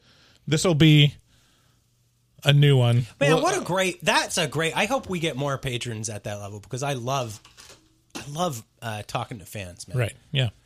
As long as it's over the internet. In person, I just turn into a, a, a wreck. right. Um, okay, so this bit is called. What did I call it? Let's make it better. Let's make it better. Okay, so from the beginning, Hmm. let's just just uh, kind of uh, spitball out the acts and like the uh, the happenings in the better version of the Forever Purge. Okay. Okay. All right. Um, I'm getting uh, like I'm really, I really love this idea of a petty crimes unit of like just uh, some ragtag group of people who are down on their luck, and uh, and they they just really want Right. to to make things better for themselves somehow. Yeah. but killing it does not factor. Yeah, yeah, yeah. So that's I, I think we should do that. The B storyline. Okay. Okay. Yeah. Because in terms of a franchise, you got to keep giving them what they want. okay. So I think like I'm going to keep the skeleton of the Forever Purge in that it's the, the Forever Purge. Okay. Right? We got to keep the title. Okay. So I say we open on, um, and if we're keeping like some of the same characters, skip like the first scenes, go straight to uh, Juan working on the ranch Okay. and you know there's enough shorthand that you understand like okay he's an immigrant this is his first purge and um, i think f- for the most part we'll keep that stuff the same them going into the the um, the lockdown house you know with the other Sure. Yeah. immigrants. Yeah. Yeah. keep that the same we'll remove the overt racism of the ranch owners Well, just the ranch owner's son. Just the ranch owner's son. the son. ranch owner understands nuance. And, Right. uh, and is quickly killed off for that. right but we'll we'll show like that they're not racist per se but that's definitely exploitational They're Okay. like, okay you know they're doing all this hard work and they're like okay well here's your minimum wage check yeah. you know um and so okay so juan and his wife go into the lockdown room and okay who's gonna be the b storyline of petty petty crime during the purge Oh, Cameron Diaz. cameron diaz and tom cruise Yeah. You know, revising their, you know, much lauded team up on Knight and Day. Now to now, yes, yes, and to pay for this, we have to do uh, do away with all the pyrotechnics. Right. We literally have to get rid of all the explosions because Cameron Diaz and Tom Cruise as a B side storyline, not cheap. See, yeah. Okay. Yeah. I un- yeah. Oh, it's going to be stunt casting. Cameron Diaz and Tom Cruise are not are not um advertised as being in this movie. Oh, It'll be a reveal. yes, Like Matt Damon and- like Tropic Thunder, where Right. Tom Cruise was in Tropic Thunder. Right. But you didn't know. Right. I Um, didn't even know until until the credits rolled on that movie. I was Yeah. like, wait, what? Tom Cruise was in this? Yeah. Um so yeah, they're going out and they're like um they're doing the petty crimes. They're like, okay, so what's the story between Tom Cruise and Cameron Diaz? Why what's their goal? Like what's the petty crime that they're going after? Oh well, this is in Texas, right? Yeah. So sodomy is illegal. and they have a real like big time urge to like Cameron's like please put it on my butt. Please fuck me in the ass. And, Please. And Tom is like, you know, he's Tom Cruise, so he's like, no, ew.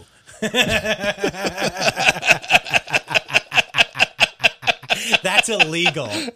And based on the fact that it's illegal, he just won't do it. You know, he's like a law abiding man. Right. And so for those 12 hours, they just ass fuck. It's but she's got to she's got to purge all the poop out of her butt, Uh. so it's not a big messy mess. Because again, Tom Cruise, Uh-huh. he's not having that. yeah. He's not getting poop on his dick Right. Ever. ever. Ew. He's a I mean, he's definitely a heterosexual man. Oh my god, ew, David. Yeah, that's Tom Cruise. Uh, Okay, cut cut back to our A storyline. Um, the our much more compelling storyline. the uh, the purge ends and they open up the fortress. Mm-hmm. Um, and very similarly, like people are still killing. Like all of a sudden, Yeah. it's like, oh, what's what's going on? It's the forever purge. And I say it's not like virulent racist, like you know, stand-ins for you know Proud Boys or whatever they're trying to do, Uh-huh. or for like neo Nazis. Okay. It's like a shady corporation Mm-hmm. that it's like they're paramilitary people that secretly they've been planning this. like um, like the Umbrella Corps. like Umbrella Corps, and Yeah. it's not known like why. What's what's going on? Why are why are these uh, black trucks still killing people? right. And the police, you know, are trying to go after them, but they're too they're overwhelmed, and it's everywhere. It's everywhere in the U.S. Right. And since people are so ramped up with the purge, like they're already armed, so they start fighting back. But eventually, they realize, like, oh, well, why don't we just keep doing the purge? Like, mm-hmm. since the police are engaged and the government is trying to figure out what's going on with this paramilitary group, they keep going on the purge. And so, cut back to B storyline: Cameron Diaz and, and Tom Cruise are fucking. Well, no, in- they in have ass. no. They have to. f- They have to find and then steal like a metric ass load of lube Okay. So they're breaking and in. Metamucil. She's got to clear out. Right. Okay. So this is great because during the purge, they were trying to infiltrate the lube factory that's in, let's say, Plano, Texas, and they right next to the Dr Pepper factory, and they Dr Pepper wants no part of this sponsorship. they were just about to break the lock in the lube factory, and then wah wah Uh, The alarm goes off. wah, the purge is over. Uh huh. I'm like, oh fuck. We don't get to do it in the We butt. didn't. I didn't get to do it. It took too long. Tom Cruise, you always take so long breaking these locks. Yeah. You know, it's like a play on Mission Impossible. Yeah, because he's ba-dum, bum, ba-dum, because his character in Mission Impossible is so competent. Like he's just really bad at doing these actually very possible missions. in the lube factory. He's like uh, he's like coming down from from the vents. Yeah, and then he there's just slams on the floor And and there's turn- la- the lasers around the lube. You know, Right. And, and he's like, I almost got. and the he just lube." goes through all the lasers and slams into the floor and like knocks the pressure plate off. And so that happens during the purge, and then they're like, um, so they can't do it. But then, you know, after they're mourning their loss of lube, they realize the the purge, is still, going on. Yeah, Like, right. We could still make it back to the lube factory. Yeah. So they so they break in, the alarms go off, everyone's in chaos Yeah. in the loop factory. Like buckets have fallen over, everyone's slipping around.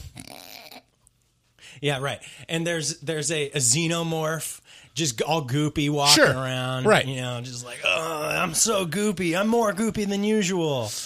Um, and and he's getting fucked in the ass by a predator. Steve Urkel's in the background for some reason. He's like, "Did I do that?" Right. Bill Cosby's there. You know, inexplicably he's like, Hey, hey, hey. they let me out of prison in Pittsburgh. Guess what? Got to stock up on lube. I go in dry normally, but here I am. and that's where he went wrong. Um, so Cameron Diaz and Tom Cruise Mm-hmm. Right. make it, and there's like a particular lube that they want, Right. Because it's like specifically formulated f- to make anal sex not gay for Tom Cruise, Mhm.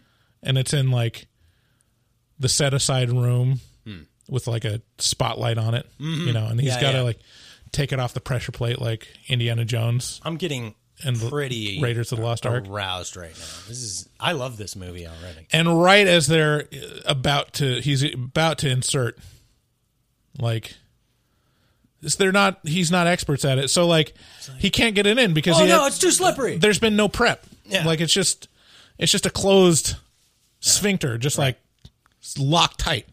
Again, Mm-hmm. like a play on the Mission Impossible thing. Like he, he just doesn't. He's not competent in anal sex. Right. And as they're like trying and he's frustrated, then these purgers show up and start shooting up the place. And he's like, "Well, fuck, we gotta go." And they go back to cut back to a storyline. And storyline. he like I cut. I, I, I'm been caught with my pants down. Right. Right. Cut back to a storyline. We don't know what happens next to Tom Cruise and Cameron Diaz, but cut back to a storyline. Um, the the uh, Juan and his wife are trying to make it through the city, and they're they have no interest in in the purge, and uh, they're still getting preyed upon by yeah they do come across some racists. There's some some guys in pickup trucks with flags with like the American flag on the back of it, and they're taking advantage of the situation. They're like, "Hey, Yeah. Trump said you're rapists and murderers, so you know, gonna take take advantage of this." And uh, so they have to run away from the racists and they jump into like a dune buggy and go out into the desert. Yeah. and they're being there's a big chase scene, Uh-huh.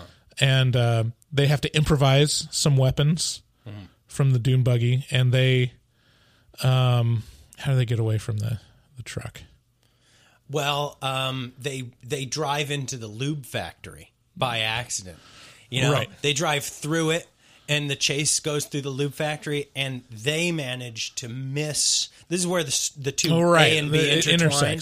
And uh, and and and so as they're like they're like making their way through the like the lube factory, not hitting any lube. The the bad guys aren't as good at drivers, and they hit the lube, and it's like a banana peel. okay, here's here's what happens.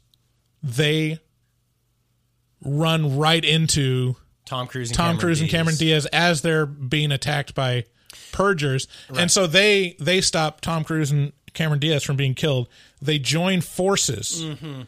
and they say we're we're stronger together, and it's symbol symbolistic of you know Yeah. whites working with with uh, people of color, Right. POCs. Um, and who's whiter than Cameron Diaz and Tom Cruise? Like I can't find a better stand-in for that concept. And so they go and they escape. They get away from the purgers because all of a sudden, like the purgers that were fighting against Cameron Diaz and Tom Cruise look at the the racists and they're like, "Well, we can't we can't stand racists in America," and so they start fighting each other, and so they get distracted. Act three, Tom It's Cruise, just Tom Cruise climaxing into Tom Cameron Cruise and Cameron Diaz and Juan and his wife make it out. They're in a safe place. It's like, um, let's say it's like an elementary school. It's like a kindergarten room. Yeah.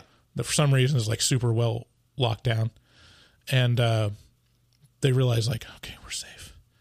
And so Tom Cruise and Cameron Diaz explain like, well, we're trying to commit some petty crime. Sodomy. We're gonna we're gonna do sodomy, and so Juan is like, oh, well, you're going all about it wrong. You got to prepare. Let me the anus a little. let me so guide your like, dick. He shows Tom Cruise. He de- he demonstrates on his wife. He's like, here, you got to start with like a pinky, like He's get like- it prepped. You know, he's like the horse whisperer before. Now he's the, Right. Now he's the butthole. he's the anus whisperer, Right. or the sphincter whisperer. You know, and he actually, I- that's part of the foreplay. Is he whispers into his wife's anus, last night. which is proven to relax. Last night. This is just a sidebar. Last night I had some real bad anal whispers. Uh huh. Just a lot of, a lot of that going on. Yeah. and so Juan is showing, demonstrating, like, and then Tom Cruise is getting into it. Mhm. He's like, okay, and then he's like looking at Juan and and replicating what he's doing. He's like prepping up uh, Cameron Diaz's Mhm. anus. Yes, as you do. and uh, it gets to the point where like, oh yeah, she, her anus is starting to accept my fingers now. Where now is the time to to lube it up, and he lubes it up, and they're both like fucking. Yeah. They're they're Juan and, and Tom Cruise are are fucking their We're never. their going, girls. We're never going to be employed again. They're high fiving. Yeah. Um, and then there's just a, a big orgy because they like they get into it and they're like, well, you know, why don't we why don't we swap around? You know, Cameron Diaz and the Juan's wife are making out, and then all of a sudden, Tom is like, well, what if I, what if I just sucked your dick, Juan? Mm-hmm. Yeah. And they start, Yeah. sucking sixty nine on each other. Title screen. Forever purge. right as they come. Right as they come. Right. Eiffel Tower. Boom. Yeah. We're never going to be employed. Oh yeah, that's that's how it ends. Like Cameron Diaz and Juan's wife are 69ing while Tom and Juan are butt fucking them doing the Eiffel Tower. High five as they come on their backs. The Forever Purge. I'm so glad we didn't have a guest today. This is anybody associated with this is never going to be employed again. This is uh this is such a good idea. Yeah. I'm surprised this movie hasn't been made yet. Right. I think it might have been made, Uh, but not starring Tom Cruise and Cameron Diaz. Not with this title. This is a hot title. yeah. Okay, cool. Well, um, should we get into? Uh, All right, the next uh next bit, let's get into horror movie horrors. Whore. Whore. Whore. Whore. Whore. Whore. Whore. Whore. Whore. Whore. Whore. Whore. Whores. Whore. Whores. Whores. Whore. Whore. Horse. Whore. Whore. Whores. Whore. Just gotta- Whore. Whore. Whore. Whores. I really, um, I really like Nightlight Horror Movie Club a lot, but I didn't realize how far down the rabbit hole of depravity you and I had gone until I had something pure and innocent to juxtapose it with. Where it's just like, it's like, oh, this is. Oh, these are nice people. These are nice people. I feel some guilt right now. I feel like kind of. I really kind of wish they were here guesting on this episode so they could have partaken in that Oh, they exercise. th- don't. I, I feel bad bringing up their name just now, and having associating. them See, uh, here's the thing. I I posit Mm-hmm. that as doctors, they've been exposed to all depravity that can exist. which is why they like to keep things light. Yeah, maybe that's what it is. You know, this would have been a great episode to have Glittercore guest on. Oh,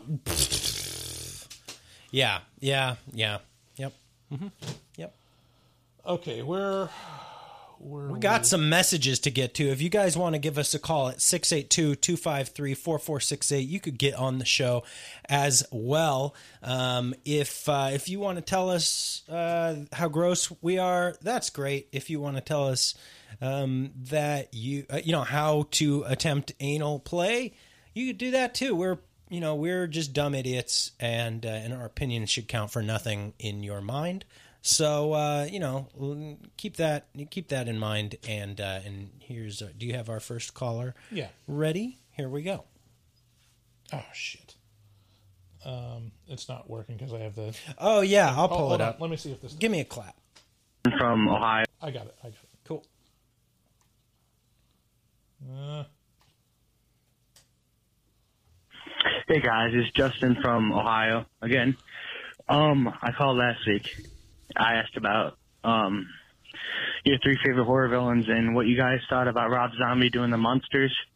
I was wondering when the new Halloween Kills trailer comes out, will you guys do a review of that? And also, what's your favorite Halloween movie? Thanks guys, you guys are awesome. Bye. Hey, thank you, Justin from Ohio. That's so nice of you to say. Yeah. So a couple things to unpack there. Number one, uh, Rob Zombie Munsters remake. Yeah. There's a uh, yeah, there's a post on our Facebook group asking about that, what people thought about it, and I couldn't care less about in, anything less. Really? I I don't. I never watched the Munsters. I watched the Munsters as a little kid on Nick at Night a lot. yeah, and I haven't ever seen really any Rob Zombie movies. I think it'll be. I I, I have high hopes, which is a is a a dumb thing of me to do. uh Uh-huh. but I do have high hopes. I hope he goes very Addams Family uh, values with it. You know, Right. intro to horror, like for little kids with you know an aesthetic. It really is a weird choice that would to have Rob Zombie on like a comedy horror m- concept. I'm assuming. Yeah. It'll it'll feel re- like everything he does. It'll feel real propagandistic. Hmm. You know, where it's like fake smiles, I think. You know, a lot of uh, you know, 70s TV commercial vibes of Right. like you know, drink your Ovaltine kids. Ting, you know, like a Hmm. little little it's it's just a very specific lane that he seems to fill Yeah. but yeah, not not big feelings necessarily. I do I do think I do hope it's it's good, Yeah. obviously, but that seems to be asking a- asking a lot of Rob Zombie. Um, the second thing about Halloween Kills trailer, it's since come out. Um, we've watched it. That is a good thing. Like I think as we get video going, like tell you what, I'm impressed at how a low effort reaction video to trailers can get a billion views. Wow. Like, so we got to do that. We got to start doing reaction stuff to trailers. You, you like suck the soul out of me in 10 words. Ugh. Um, and then what was the other thing? I can't remember. Halloween Kills. Uh, oh, what our favorite Halloween movie was? Oh, uh like Halloween John Carpenter's Halloween. Yeah. Okay. Um, well, I haven't seen. Admittedly, I have only seen one, two, three season of The Witch, and uh, and then 2018, and uh, and I think that's it.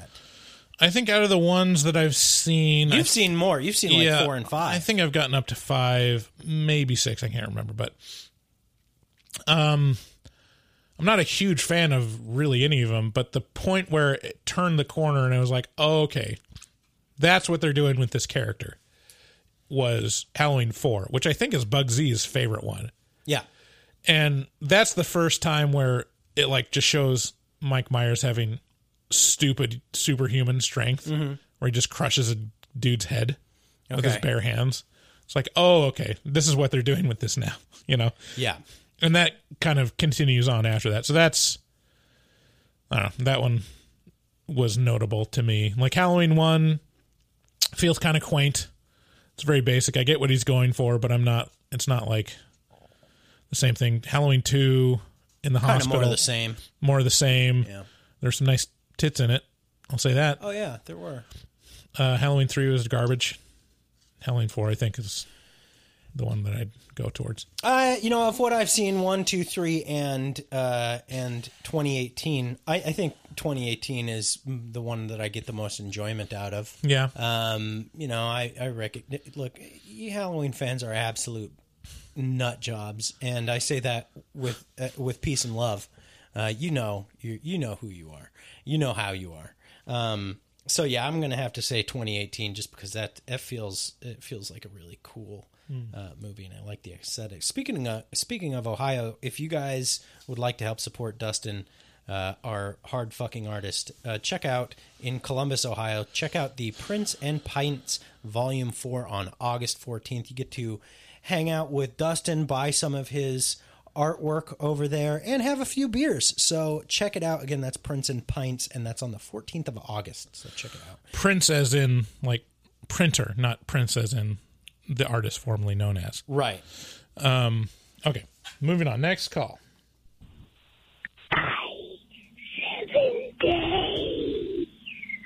That's ominous. Was that the whole call? That was the whole call. Oh, well, thank you for calling in, Satan. What the fuck is up, guys? This is Rojo from the motherfucking Bronx back again. It's You know, I'm over here. I was listening to your your fucking uh, Nightmare on Elm Street two podcast. Uh, it, it was all right. It wasn't that good. It, it is what it is. You know, I was just thinking. I'm over here doing my nails and thinking about this movie and all the the gay shit you guys are talking about. Um, you know, Bryce, he, he doesn't really uh, sound like a guy that would be into horror movies and shit. And I myself, I'm really starting to figure out that I'm not into horror movies myself anymore. And I, I don't even know why I'm still a member of this fucking podcast, this Patreon. But this question is for Bryce over there.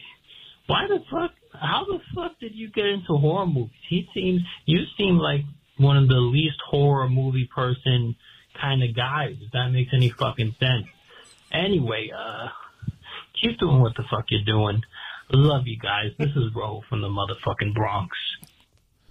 Every time I hear Rojo, I just, I just laugh. Mhm. I can't help it. I'm, I. what the fuck are you doing? Listen, watching horror movies. You seem like, the, like, where's that coming from? What? What does that mean?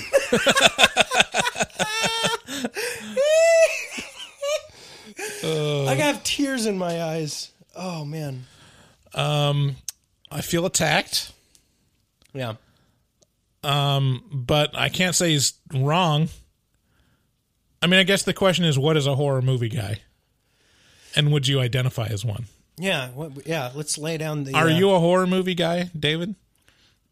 No, I guess not. I, I guess not. I just run a horror movie podcast, Right. For the last three years. Yeah, and and uh, and watch them all the time. But like, if you're if you were to s- s- look at me, I don't know. Maybe you'd think I was. I feel like you'd come off as more of a horror movie guy than me. I mean, you're wearing a mayhem shirt right now. Yeah, but th- but I have no idea what that means. Like, okay, so so it's the way you look. Is that how? What makes? I think you a that's horror part of movie it. guy? I think that's part of and like the tangential, like the other hobbies. Like I feel like people into death metal, um, probably veer more people that are like into goth Mm. stuff. Mayhem is black metal, so just okay, all right, Yeah, black metal. Um, probably veer more towards the Yeah. horror genre. Yeah. Um, so yeah, I mean, there's a type. We we just talked about like the scene. I guess You know, I, I I, I feel like yeah, I would not fall into the scene. I'm not into it, Mm. but I I do like the horror movies that I like. see. This is the thing. Is is like I like movies. So I mean, I think I think the original premise of the show. I think we've been pretty clear of like we're not. It's not even necessarily that horror movies are our favorite genre. No, that's my favorite genre. But like now, it's a, it's reaching a bit of a point of like, I've seen everything. Right. It's not like I, I've not. I haven't seen everything. I've just seen iterations of everything. As with any genre, the stuff that is done well is amazing and but it's also fucked out. It's also becomes fucked out at some point. Like I'll say this: if you head over to our Facebook group, the Horror Movie Talk Facebook group, you're gonna see, um, you're gonna see young men, young women, older men, older women, uh, decrepit men and women. You're gonna see zimzers. You're gonna see um, c- cute women. Uh, you're gonna see ugly men. You're gonna see uh, everybody, and that just tells me there is no any there is no look or no rhyme or reason. It's just what you enjoy. Right. Um so you know don't you know just, just, just but uh, rojo you know and then i've got uh, just i'm going to take a, a moment to plug my new podcast because i've got a lot of people saying that that billy babyface billy who i'm doing hotline and advice podcast with which is another podcast we've got like 25 episodes out now um, a lot of people are saying that Babyface Billy sounds a lot like Rojo from the Bronx, and I just want to dispel that myth uh, right now. They're not the same. They're not the same. Well, people. it's like people that say you know all black people look alike. Yeah, it's rude. They just hear that Bronx Bronx accent, and Right. they're like, "That must be Rojo." Babyface is is from the Bronx. Um, so I mean, but there's so many people in the Bronx. You know, it's like And it's also confusing because his name is Babyface from the Bronx. right. Well, So Babyface Billy. Yeah, but yeah. Anyway, so thanks for your call, Rojo. Good to hear you're not dead. Um, Rojo recently was killed. Somehow. Yeah, yeah. yeah. Anyway, so, uh, next caller. All right. Yeah. I feel I feel attacked. Yeah. Well, he'll do that to you. Hey, yo, this is Rojo from the Bronx calling back again. Um, I, I'm making it towards the end of this uh, Nightmare on Elm Street 2 episode, and I just gotta say, you know, I said that the, I said that the the episode was all right. It wasn't that great before, but Bryce is really uh, he's winning me over with these one-liners because I'm pre- it, it's safe to say everyone deserves the experience of fucking a Gil once in their life. and he's killing me with these one-liners. He's making up for the rest of this podcast. And also, you guys are, are really turning into a PC podcast. Fuck you guys. Fuck you guys. Oh, all right. Sorry. I don't know if you could accuse us of being a PC podcast after this episode, Right. but uh, maybe. I don't know. We'll have- Good morning, guys. This is James in Winston-Salem. I just found your podcast this morning, and clearly this satisfies my need for a new podcast to listen to for the next while because it was awesome. And I just want to let you know that you guys have a new listener in North Carolina. I, it's was this was the Clover Lane episode that I listened to, and it was fabulous. And by all means, keep up the good work. You guys are great. And by all means, have Kate back again. Her energy and her fun was awesome. I'll listen to her podcast after I finish catching up with you guys. But um, you guys are all great and have a great day. Yeah, don't wait to catch up on our podcast. Just listen to it in in uh in tandem. Yeah. Their, their podcast is great, and we loved Kate, and we're definitely going to have them back again. Is it me or do, do you, when you hear Winston Salem, you just immediately think just everyone's smoking cigarettes? Y- yeah, I no, I didn't. I didn't. Just the entire. I think of Overwatch. There's a character on Overwatch named Winston. Oh. and he's a monkey.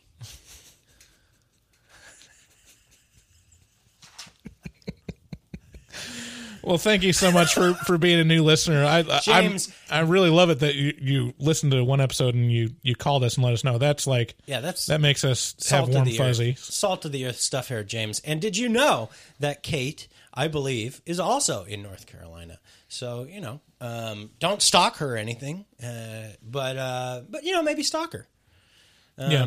So uh, yeah, Maybe just send them like a carton of cigarettes. We had a I know everyone in Winston Salem must like just have a cabinet full of them. Yeah, probably. We uh you know, we had a huge response on uh, on having Kate on from Nightlight Horror Movie Club and uh, and Ten Cloverfield Lane. I, I didn't realize it was going to be uh, such a big response, but uh, but yeah, check out that episode if you haven't yet. That was the episode last week. Hey, what up, boys? Hey, I'm just curious. Do you think that horror fans are the biggest crybabies slash most sensitive fans out of any genre of movies? And if so, why? Also, this is CJ from uh, Foxborough, Massachusetts. I like this All right, question. see. I like this question. Thank you, CJ from Foxborough, Massachusetts. That's this is a good question. I think my answer is that is no, they're not. Um, I think maybe specifically Halloween fans are, or at least virulently like opposed to any opposing opinions about like any non like um, effusive opinions about uh, Halloween. But no, I don't think um, they can horror fans in general really compare to like some Snyder Bros or people that are way too into Star Wars and offended that there's any kind of changes in those movies. Yeah, see, I was going to disagree with you and say I did think horror movie fans are pretty big crybabies. But you know what? Actually, now now that I'm thinking about it, we have a whole community of people that are just just wonderful. So I, I don't I don't think it would be doing them justice to basically be like throwing them under the bus and saying that. I think you're right. Like there are definitely um, uh, scene scene people within within you know like Marvel the Marvel community or the Yeah. the Star Wars community that are just really unbearable. Yeah. Um, but I don't know because I'm not really in those communities. I just hear a lot of buzz about like, yeah, they, did you see how they shoehorned in a lesbian kiss into this scene in Star Wars? It's like exactly. How can you give one shit? Dude, if you want to join like a pretty amusing subreddit, join the uh, movie circle jerk subreddit. it's great. Um, yeah, in terms of like um, toxic fandoms, um, horror isn't anywhere near the top of the list. Like, I feel like there's a lot of like very pragmatic. They're like, we like it because we we like it, and they get like a lot of different levels of enjoyment out of the different types of movies, and aren't like pretentious about it. Well, they're the most open minded because they they want to be challenged. Right. The mo- horror movies are intended to be challenging, Right. difficult, uncomfortable.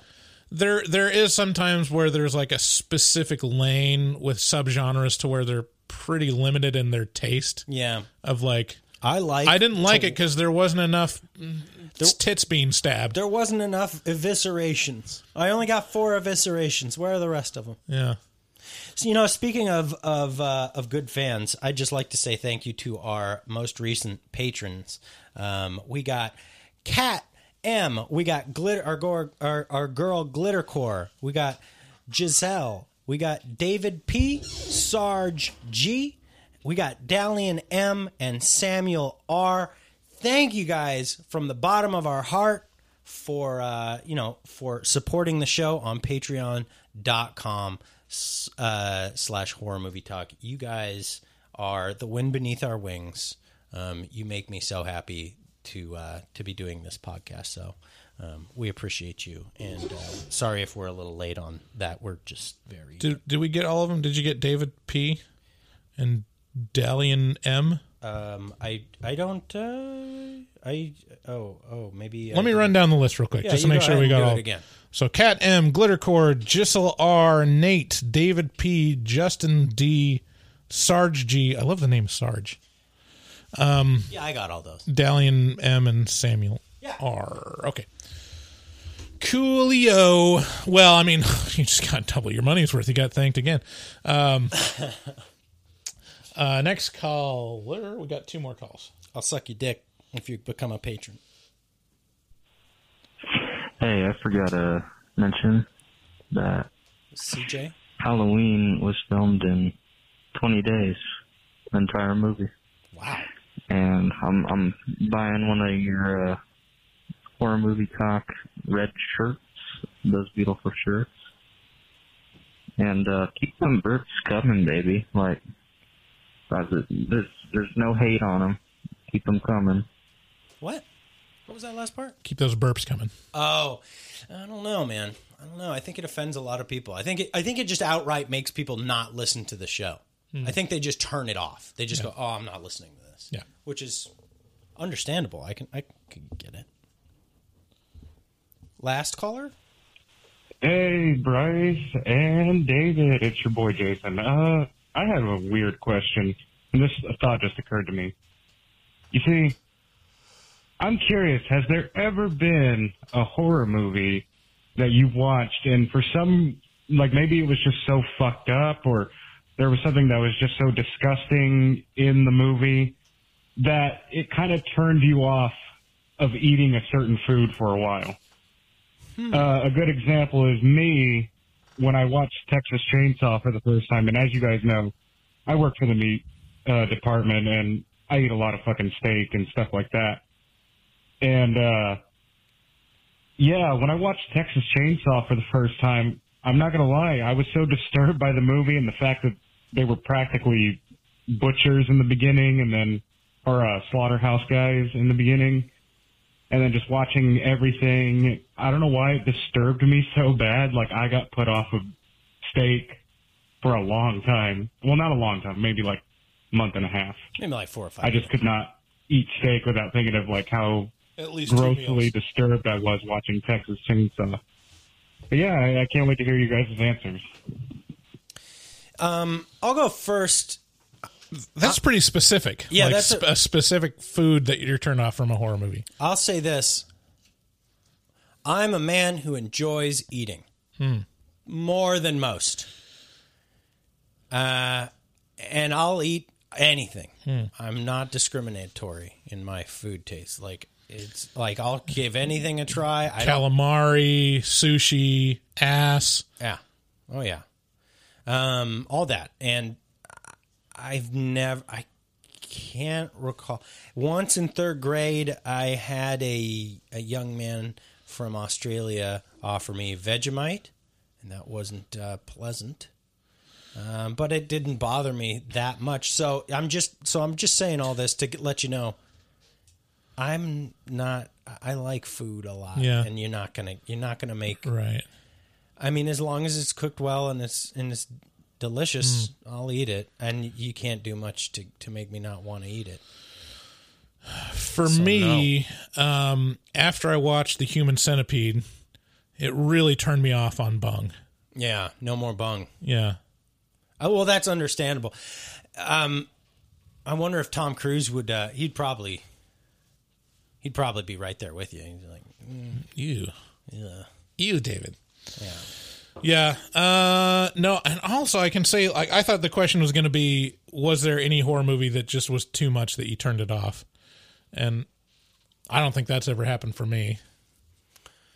That It's only taken into old age where I'll just stop watching a movie. There's like, it's taken me well into my late 30s before I'm just like, it's not worth it finishing it. Like you, before I'd just be like, I'd muscle through everything that I was watching until the end. But I, I, I don't do that anymore. But that's mostly just if I'm bored and not engaged in it. It's not that I'm offended by it. Um, I, I did stop watching Caligula. Um, really? Yeah, at some point, I it's just like, but why though? Like, what's the point of this? Yeah, the first thing against it is it's just not a very good movie.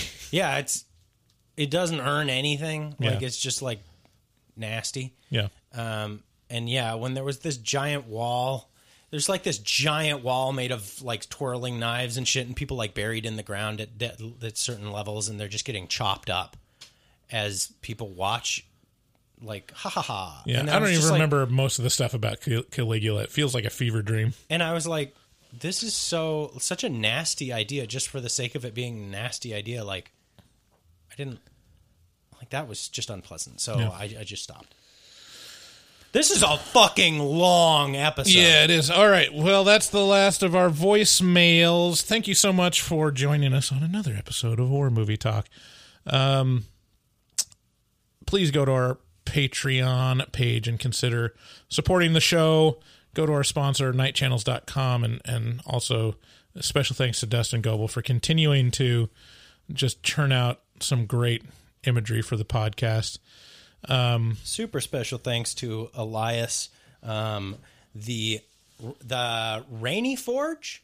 No, uh, maybe I'm getting that incorrect. Let me let me double check. But in any event, Elias has been very very kind to us. Yeah. and uh, and has supported us with his his his money and his wallet, and he wears our shirt around, and just he's been a mensch.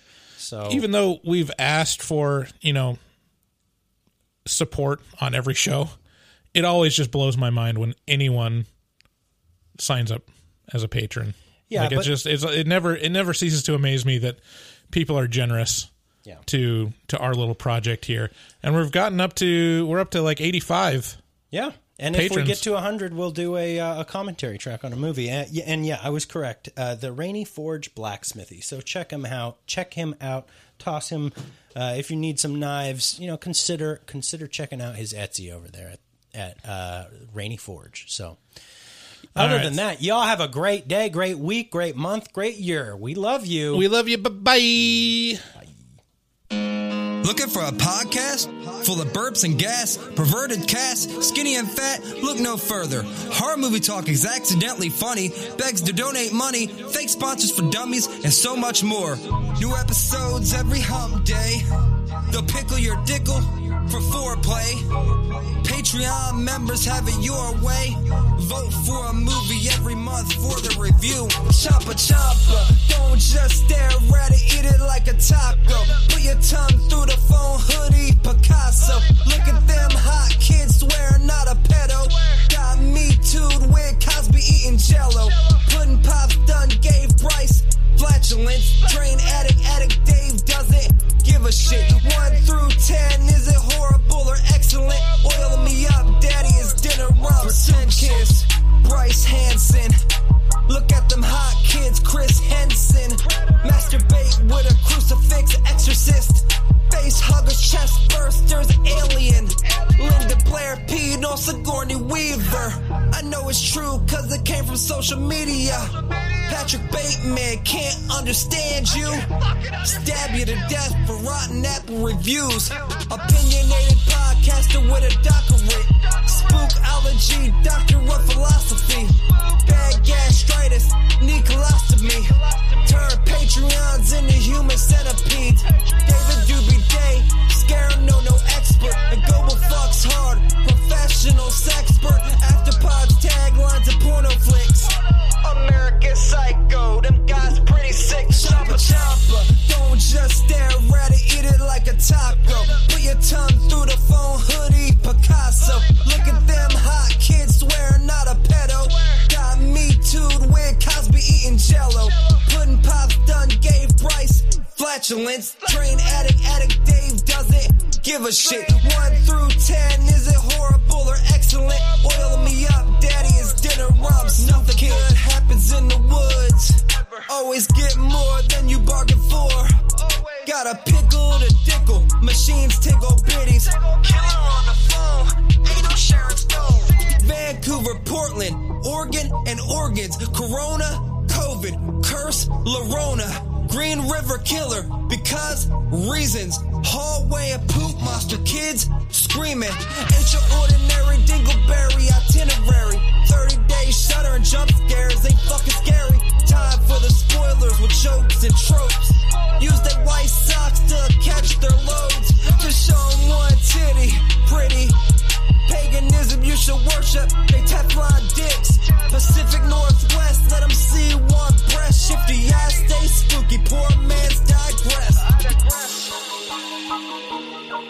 Bugsy. HMT. Horror movie talk. Hold on, they don't like Halloween. Fuck them.